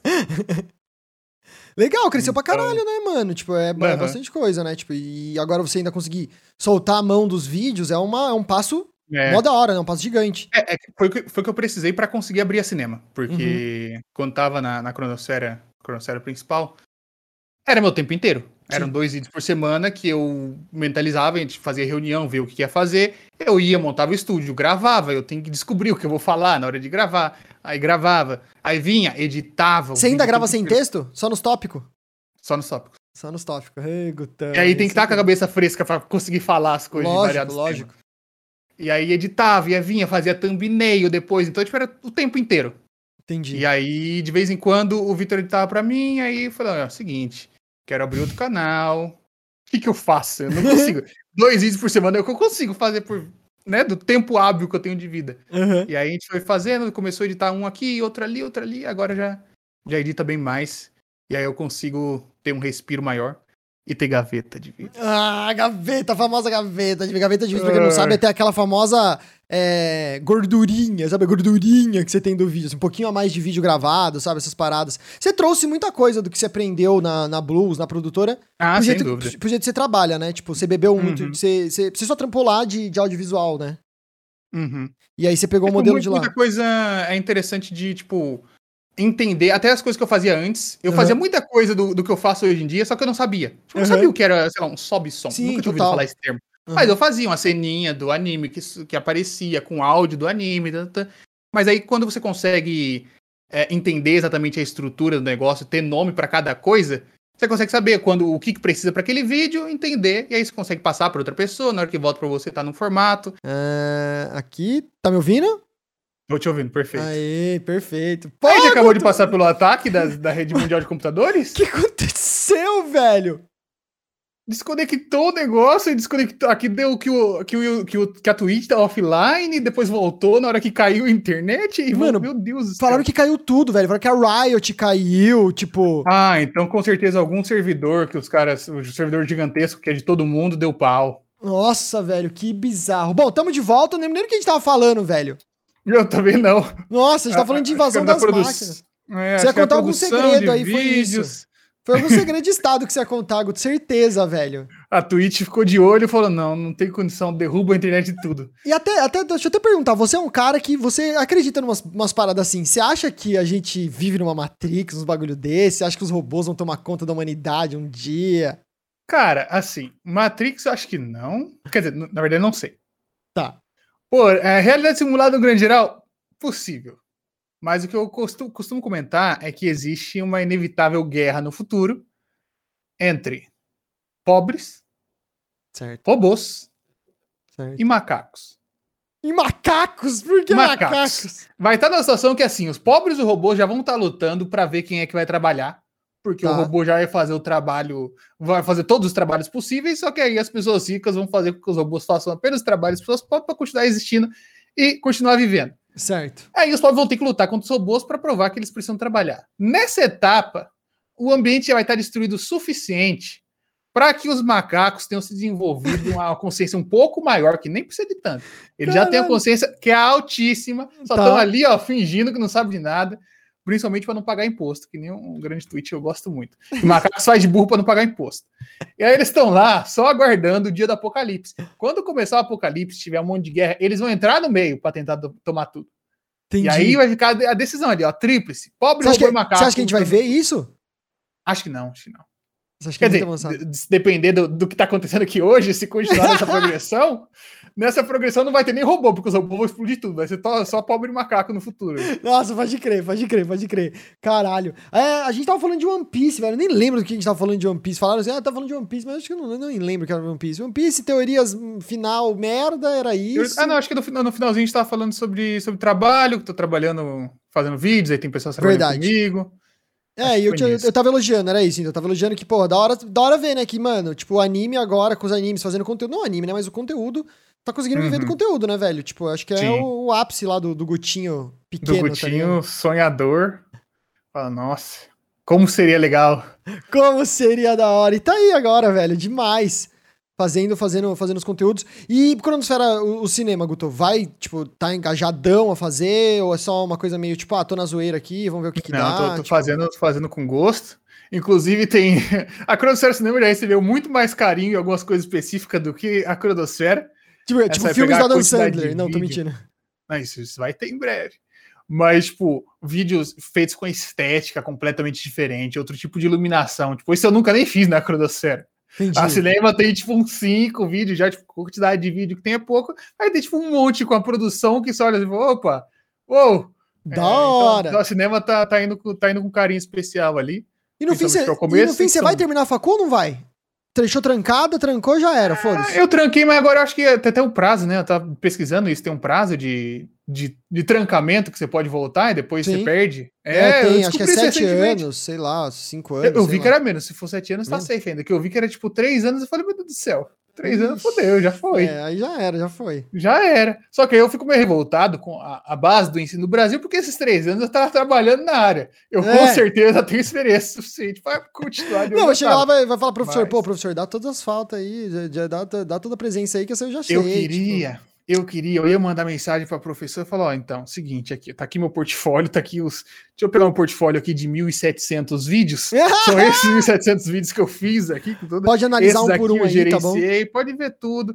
Ó, aqui essa fotografia, toma esses vídeos aqui, ó. Pa- pa- fala com todo professor, de todas as áreas. Professor de som, ó, essa aqui foi minha captação de som, essa aqui foi minha edição, essa aqui foi a fotografia que eu fiz, essa aqui foi o roteiro que eu fiz, essa aqui foi não sei o quê. Deixa, eu, eu pago a faculdade, deixa os dois anos aí até acabar o que falta, depois só me dá o diploma. Eu faço o TCC.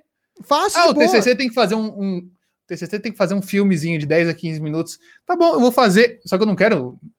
o que mais me prejudica em querer voltar com a faculdade é imaginar que dá trabalho um monte de coisa. Sim, é. Aí trabalho em grupo, e aí, nossa, um monte de rolê. Na minha época, já tinha trabalho em grupo que eu fazia sozinho por preguiça de, de de interagir, alojar de... tempo. Tipo, não, tem que arranjar um tempo que tá todo mundo. É todo mundo adulto, todo mundo trabalha em horário diferente, todo mundo mexe numa coisa. Aí eu falo, não, vamos lá, professores. Eu vou te entregar, eu vou entregar para vocês um curta em que eu dirijo, eu faço som, eu faço áudio, eu sou o ator também, o único ator da locação. tá aí. Se, se aprovar, tá pronto. Tá aqui a ideia. Se você é professor e tá ouvindo isso aqui, quiser fazer um bem bolado. que filha da puta!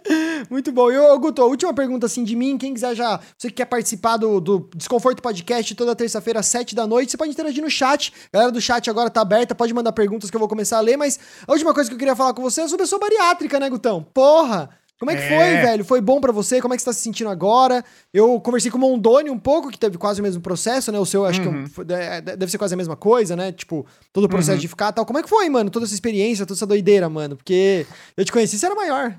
É, foi, foi doideira total, porque assim, começou a. a Saúde é um negócio que gordo sempre tá correndo atrás. Sim. Eu tava com, sei lá, no começo da pandemia, tá com meus 150 e tantos, ele sempre tá correndo atrás, tem que fazer uma coisa, às vezes dá certo, às vezes não dá. E aí, na hora que começou a pandemia, complicou tudo. Uhum. Não fui médico, tava com o dente aberto, não fui, falei nem fudendo, não vou correr meu risco por causa de um dentinho aqui. Quanto mais academia, falei, não, não, não, não, deixa aqui. Já, já faltei na academia o resto da minha vida inteira, não vai ser agora. Aham. E aí entrei num modo que foi o modo o mundo vai acabar talvez, que foi Hum, o seguinte, que, que, que ajudou um pouco, ajudou um pouquinho no finalzinho ali para eu terminar de engordar um pouco mais. Olhava assim, tem carro na garagem. Eu olhava, olha só, que legal, tem um carro, né? Não presta para nada. Não tem lugar para ir, o carro não anda, o carro tá ali parado, não sei quantos meses, ninguém liga o motor.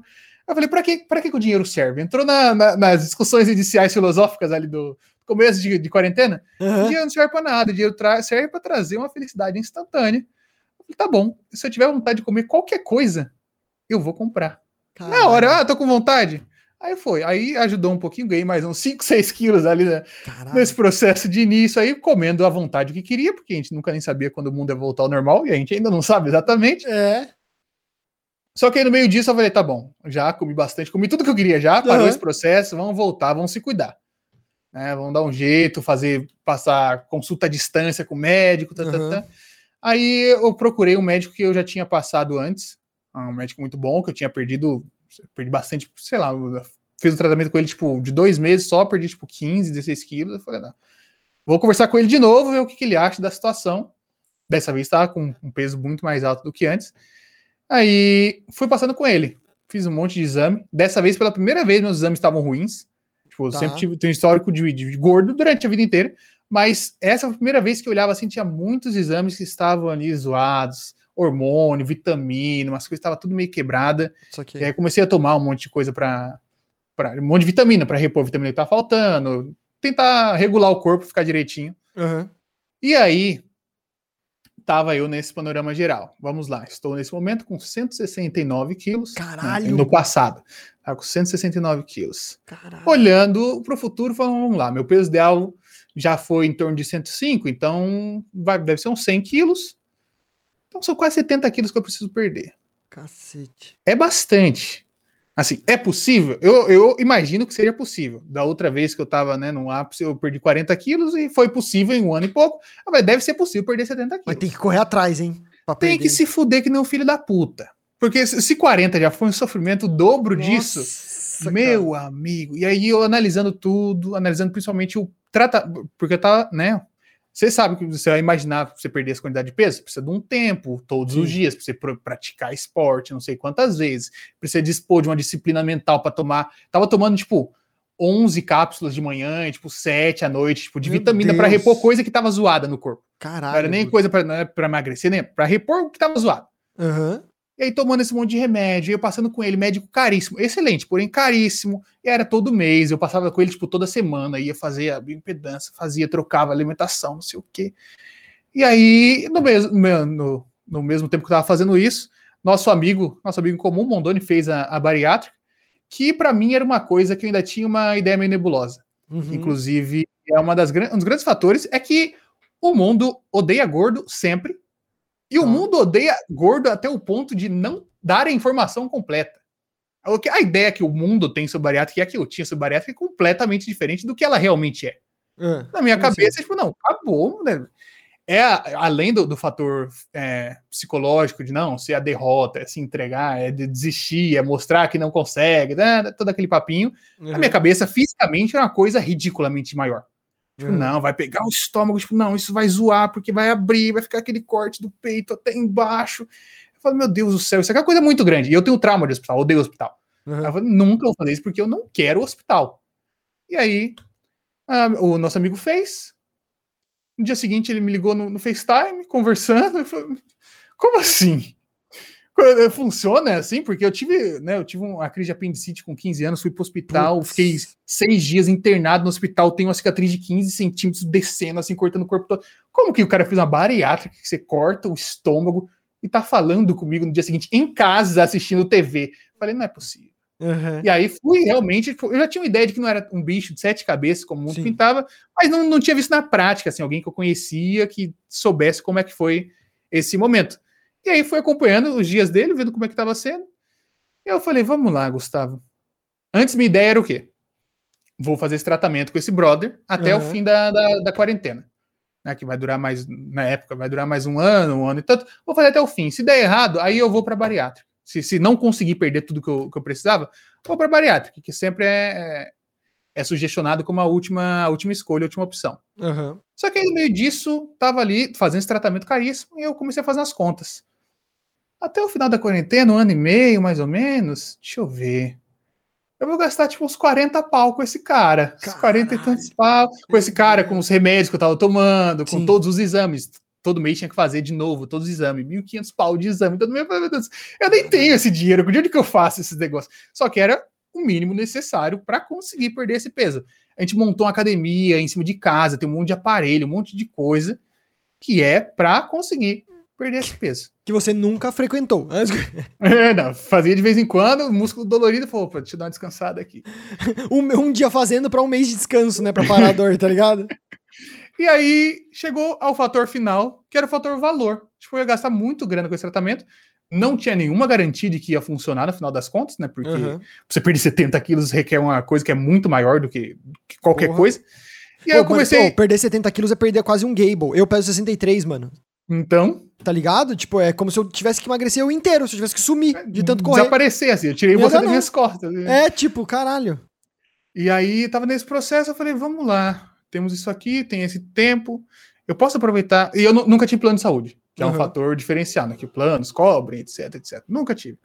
Então, para eu realmente fazer a bariátrica, vai ter que ser na marra do zero particular ou entrar na fila do SUS, só que vai demorar anos, tem, né, tem todo um processo maior para a fila do SUS, que faz, mas ainda demora né, várias, várias etapas. Uhum. E eu precisava agora, estava com 269 quilos. Ou eu continuo esse processo agora para emagrecer, ou eu faço. Eu fiz todos os cálculos. O que eu ia gastar com o cara em dois anos era tipo o preço da bariátrica, sem garantia alguma de que ia dar certo. Eu, ou, o que, que eu ia perder nesse processo, que era um ponto importante, Uhum. tipo de, de questão de saúde mental mesmo, de ter que me forçar a conseguir fazer aquilo, senão nossa, você é um fracassado, fica Sim. com depressão, vai- sempre consumindo a questão do, do gordo consumir e emagrecer é muito maior do que, Sim, pô, do que, que, que é gordo imagina.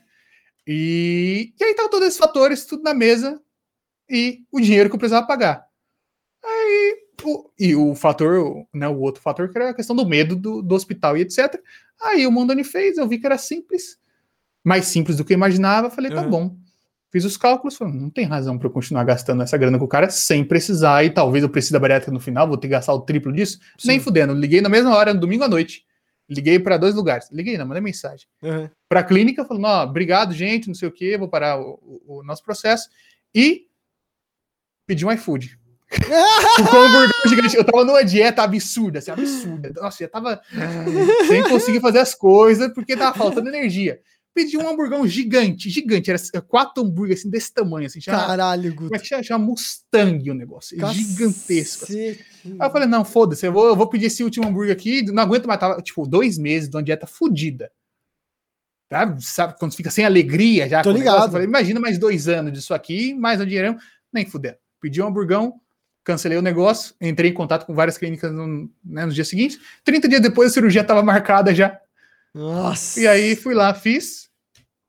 E como é que Bonitinho. foi? Ficou com medo? Tipo, foi, foi tudo que você achou que era? Foi melhor? Foi pior? Foi muito mais simples do que eu achei que era. Muito É mais simples. Muito mais, muito mais. Minha cabeça era aquele monstro. Mas na- no caminho, tipo, já indo, conhecendo o hospital, já foi, foi mudando. Né? Tem até o, o vídeo que eu tenho algumas cenas no, do canal tipo, do hospital. Eu fui dando risada pra sala de cirurgia. Ah, da Aí hora. fala, existe a chance de morrer? Existe. Eu não vou saber. Se morrer, foda-se isso aí. Existe a chance de morrer a qualquer momento. Eu posso tratar É que agora, enquanto a gente tá gravando aqui, caiu um robô aqui junto com um macaco pendurado nas minhas costas. É Qualquer verdade, coisa pode acontecer. É verdade. Aí fui lá, fiz a cirurgia. Pós-operatório, peguei um- um- uns, uns- Tipo, adiantei bastante alguns vídeos antes para eu conseguir fazer o pós-operatório perfeito, tipo, sem ter que. me- Sem ter que trabalhar, que nem o pessoal sempre volta a trabalhar antes do, Sim. do recomendado. Eu falei, não, quero fazer direitinho, para não ter um momento que eu olhe para trás, se der alguma coisa ruim lá na frente, fala, não, foi porque você, seu safado, você comeu tal coisa antes, ou Tô porque. Não, ligado. fiz perfeitinho. Foi incrível. É, E co- no- tipo, E como é que tá agora? Faz quanto tempo já? fez oito meses agora. Agora, dia, dia 17. Zerado? Tipo, Nada aconteceu. Só tô com 65 quilos a menos, mas fora isso, nada aconteceu. caralho, Guto. Você tá muito magro, velho. Você tá bem magro, assim. Ainda não perdeu tudo, acho. Ainda vai perder mais? Perde mais ainda? Teoricamente, perde até um ano e meio, um ano e meio, dois anos. Caralho, Guto, vai Só secar. que agora, é, só que agora vai numa, numa escala, tipo, bem menor. Nos últimos três meses eu perdi, tipo, bem pouco. Entendi. Primeiro mês foi, tipo, 20 quilos de lata, assim, tipo, caralho. É porque fecha muito a boca, né? Você come muito menos comparado ao que você comia antes, né? É. Os primeiros, os primeiros dois, três. Primeiro mês, na verdade, você vai só no copinho de água e depois você começa a botar uma coisinha ali. Só no copinho de água. Ah, copo de água, aquele copinho de café, assim, né? Com uma coisinha dentro, aquele copinho de 50ml. É só.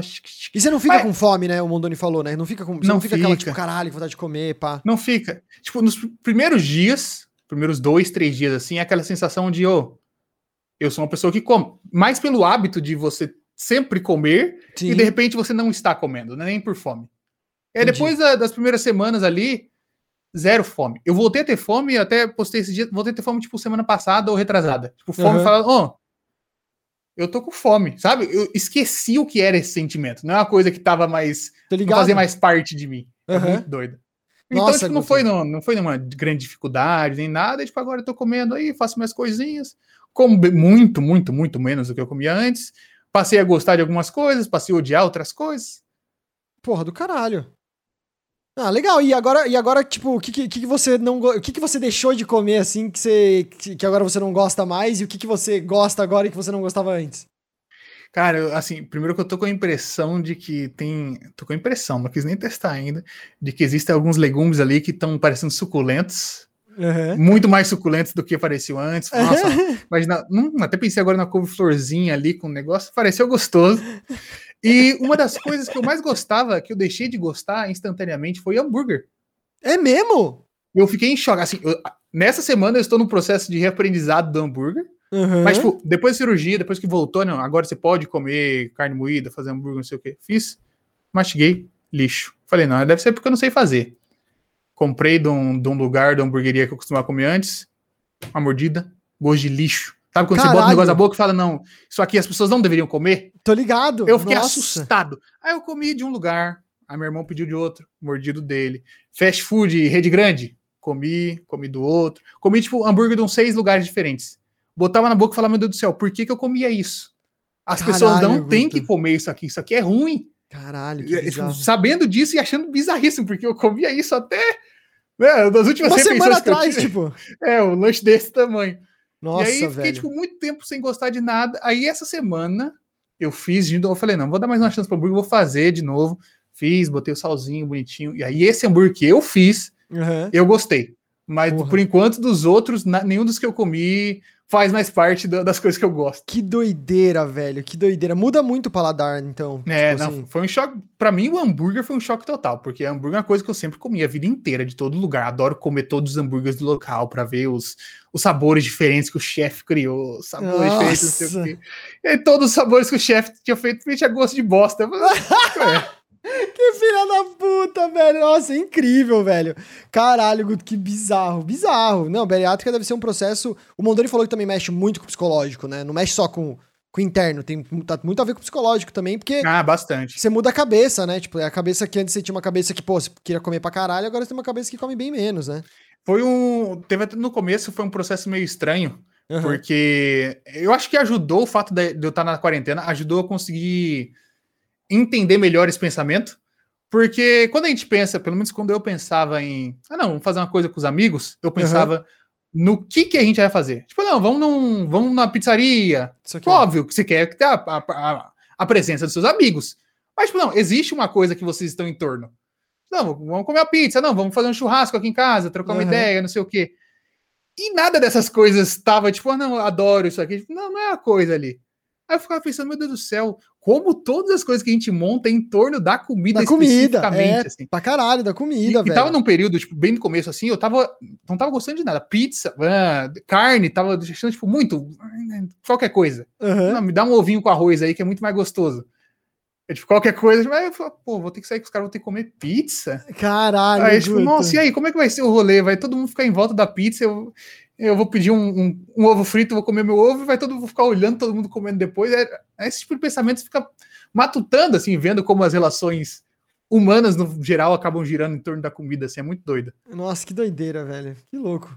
Pô, Guto, da hora demais, velho. Da hora toda a sua experiência do anime, do, da bariátrica. Deve ter sido uma experiência muito louca esse negócio da bariátrica, velho. O, Sim. A recuperação, a recuperação Tipo, ela é, ela é treta. Você não, se, você não sente fraco por comer pouco, assim? Tipo, não, não, não tô ligado muito desse rolê. Aliás, gente, quem quiser pode começar a mandar pergunta no chat já que a gente vai começar a responder já já. Na, no primeiro mês, eu acho que é o mês mais propício a sentir fraqueza, que é quando você tá. Quando o corpo tá perdendo muito peso, você tá bebendo água só. Uhum. Né, a aguinha, a batata, água de batata cozida, um outro negocinho. Mas você, tipo, eu, eu particularmente não senti, não senti nada demais. Uhum andar pela, você tem que andar bastante, andar pela casa, não sentir fraqueza nem nada, mas é o, o, momento que o pessoal sente mais. Mas pelo fato de você, naquele momento, não estar colocando nada para dentro do seu estômago, então não tem de onde tirar energia, cara. Saquei, é. O corpo tem que realmente consumir coisa sua para virar energia, que durante um mês não tem nada entrando, só água e, Sim. e algumas coisinhas básicas. E mas depois disso, depois voltou a comer principalmente senti, assim, meu, minha recuperação e todo, todo o resultado que eu tive foi assustadoramente bom. Da eu hora. ouço muito, muito pessoal falar, não, engasgou, teve dumping. Dumping, eu tive um. O que, que, é dumping? Né, para quem não tá ligado, dumping é, o, é a síndrome de dumping, que é basicamente um sentimento de, de morte. Não. Quando você, bariátrico, acaba consumindo geralmente mais açúcar ou mais óleo, mais gordura do que você devia. Uhum. Porque não são coisas que você tem que consumir. Tipo, o corpo ele não tá. O seu estomaguinho tá lá aquele tamanho, ele não tá preparado para grandes quantidades dessas coisas. Certo. E aí, por exemplo, no caso, você come um, um bagulho muito doce, o corpo tá muito tempo sem receber aquele monte de doce. Uhum. E aí chega aquele monte de açúcar, o corpo fala, meu irmão, produz insulina. Produz insulina que o bicho tá doido. E aí ele produz um monte de insulina. E vai um pico de insulina lá para Ah. cima. E você. E aí quebra aquele negócio e aí o pico, a insulina tá lá em cima ainda, cai toda a glicemia do cagado, aí você fica. ah. Caralho, Eu, tipo, isso, isso é até um tanto comum Tá. se as pessoas não fizerem tanto direito, se as pessoas abusarem. Eu, nesses oito meses, tive um só, mas tipo, ouço falar que tem muita gente. Ah, não, é. Ah, duas, três vezes por dia. aí Caralho, velho. Aí, quando as Deus, pessoas- mano. quando elas, né, acabam comendo muito errado, acabam forçando coisas que não Entendi. deviam. Tipo, eu tive uma vez assim, que foi com um donutzinho que eu comi. E, e foi uma experiência diferente também, porque eu ouço muito pessoal falar que começa a suar, bate assim. Foi uma experiência babando, diferente. Fiquei chapado de doce, Não. Eu dormi. Eu, eu não cheguei a dormir, dormir, mas tipo, eu, eu- sabe, começou a bater uma canseira. Eu falei, nah, eu tava assistindo vídeo, de, tava assistindo gameplay do funk de Resident Evil 7. aí, sabe, eu tava aqui sentado nesse mesmo lugar aqui, o corpo falando, Gustavo, acho que você poderia dormir aqui sentado nesse exato momento, né? 7 horas da noite, você não, não vai fazer nenhum mal. E aí ele vai fechando assim, falando, vamos, vamos dormir, vamos dormir, vamos dormir. No meu caso, tipo, não teve suor, não teve nada que o pessoal geralmente comenta que tem. Eu só fiquei tipo, não, eu vou dormir. Eu falei, não, tá estranho isso aqui, não é normal eu tá querendo dormir desse jeito.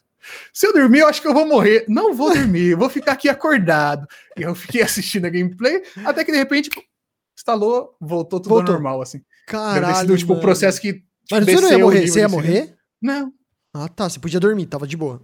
é, eu imagino que sim. Eu espero também. Nossa, que medo, velho. Dormiu, morreu. Seria louco. Nossa. Vou começar a ler aqui as perguntas do chat, tá bom, Guto? A primeira pergunta aqui é do Bielzinho. Ele quer saber, Guto, qual a sua temporada favorita de Jojo e por quê?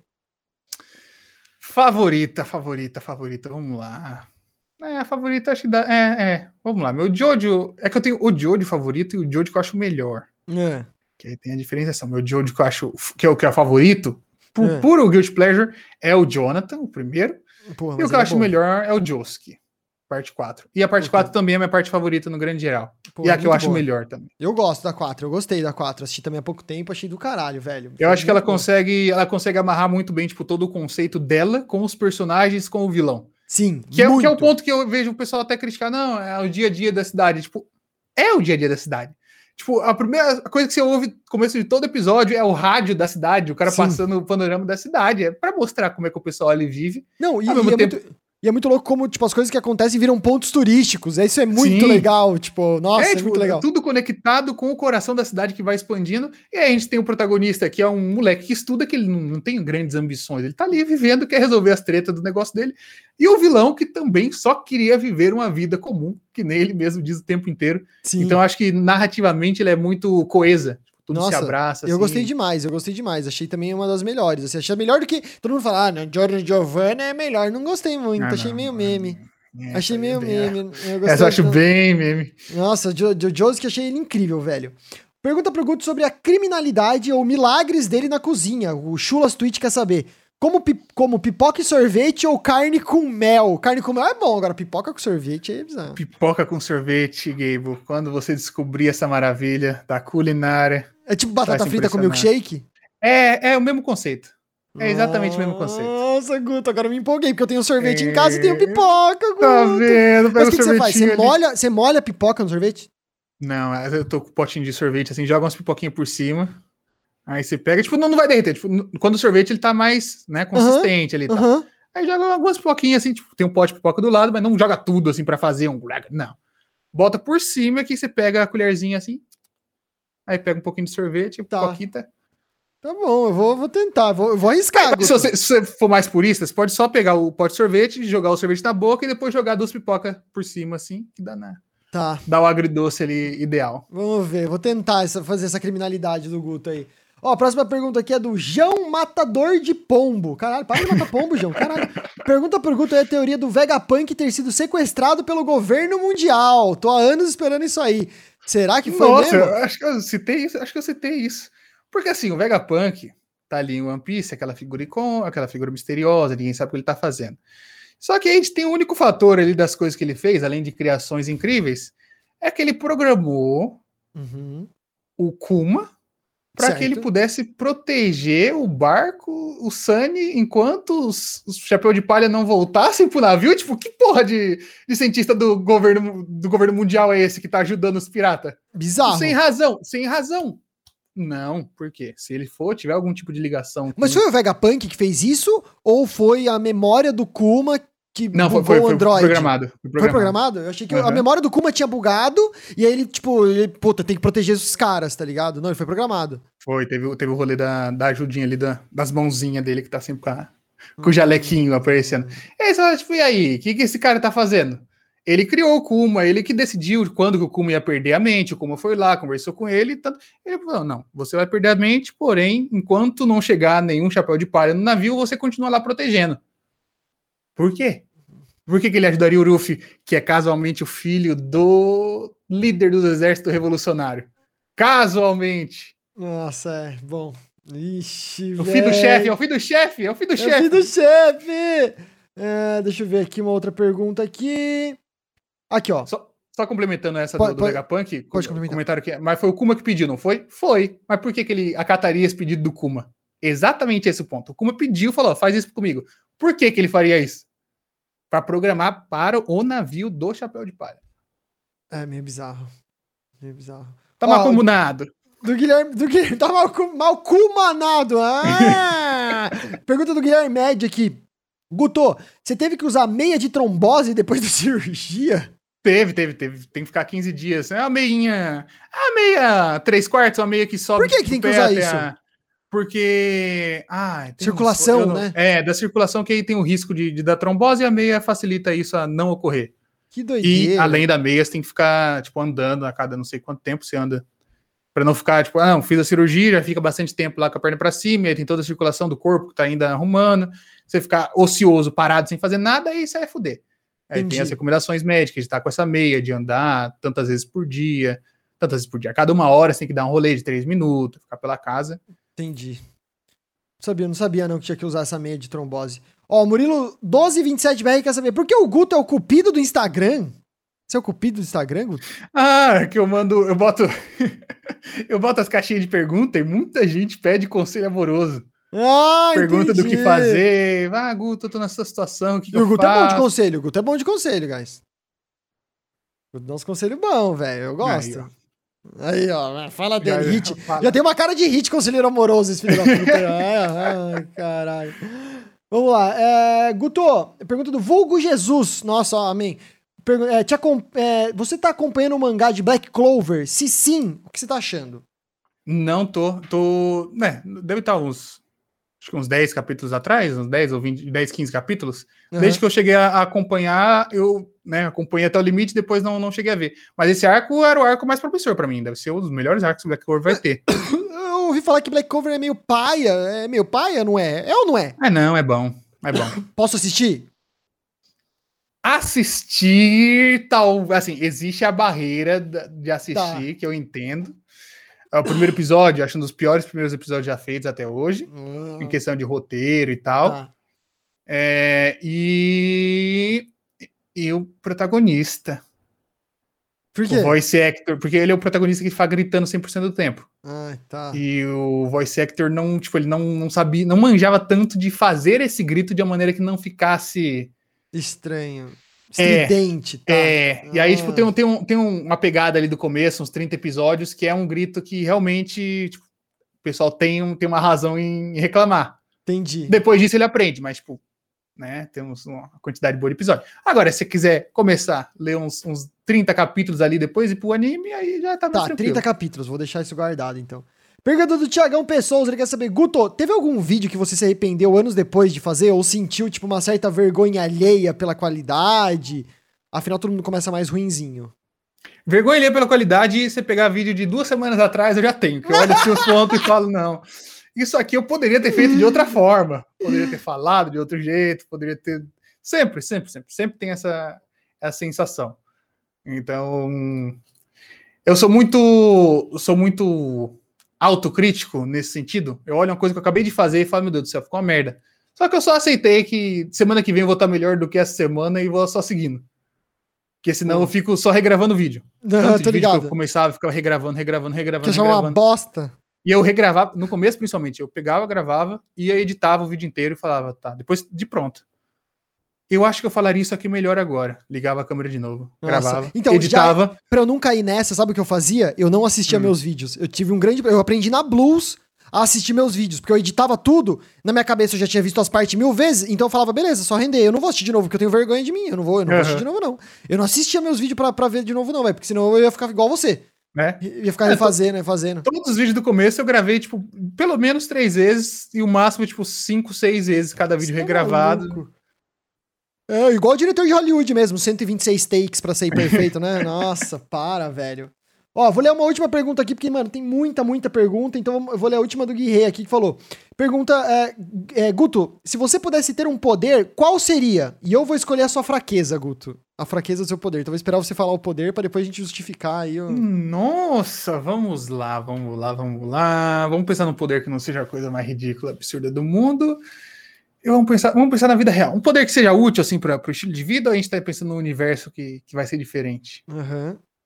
Não, É acho, no que, acho que universo- não. Tamo, não, estamos falando a nossa, assim, acho, né? Tipo. Ah, nossa, ok. É, estamos falando da nossa vida, assim, agora, assim. Vai ganhar um poder agora, na sua vida real. Tipo lá, o Shazam. Qual seria esse poder?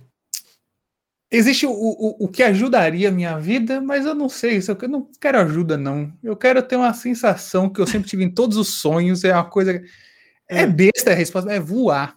Porque assim, eu tenho muito sonho, né? Eu sempre comento muito sobre sonho, mas voar é uma coisa que eu só consigo fazer no sonho.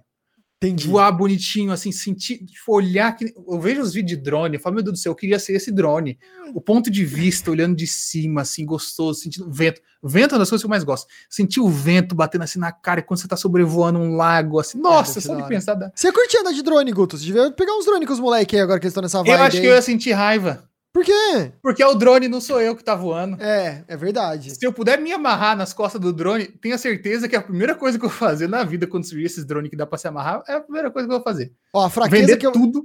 A fraqueza que eu vou colocar no, no, no poder do Guto vai ser que ele vai ter que sempre avisar as torres de comando que ele tá chegando, subindo, descendo, tá ligado? Ele tem que ter altas autorização, assim, ai, ó. fudeu. Tá ligado? Tem que ter altas autorização colada, tá ligado? Radinho. ele tem que ter uma equipe dele também pra fazer o, pra fazer o pouso, tá ligado? Essa é a sua fraqueza, Guto.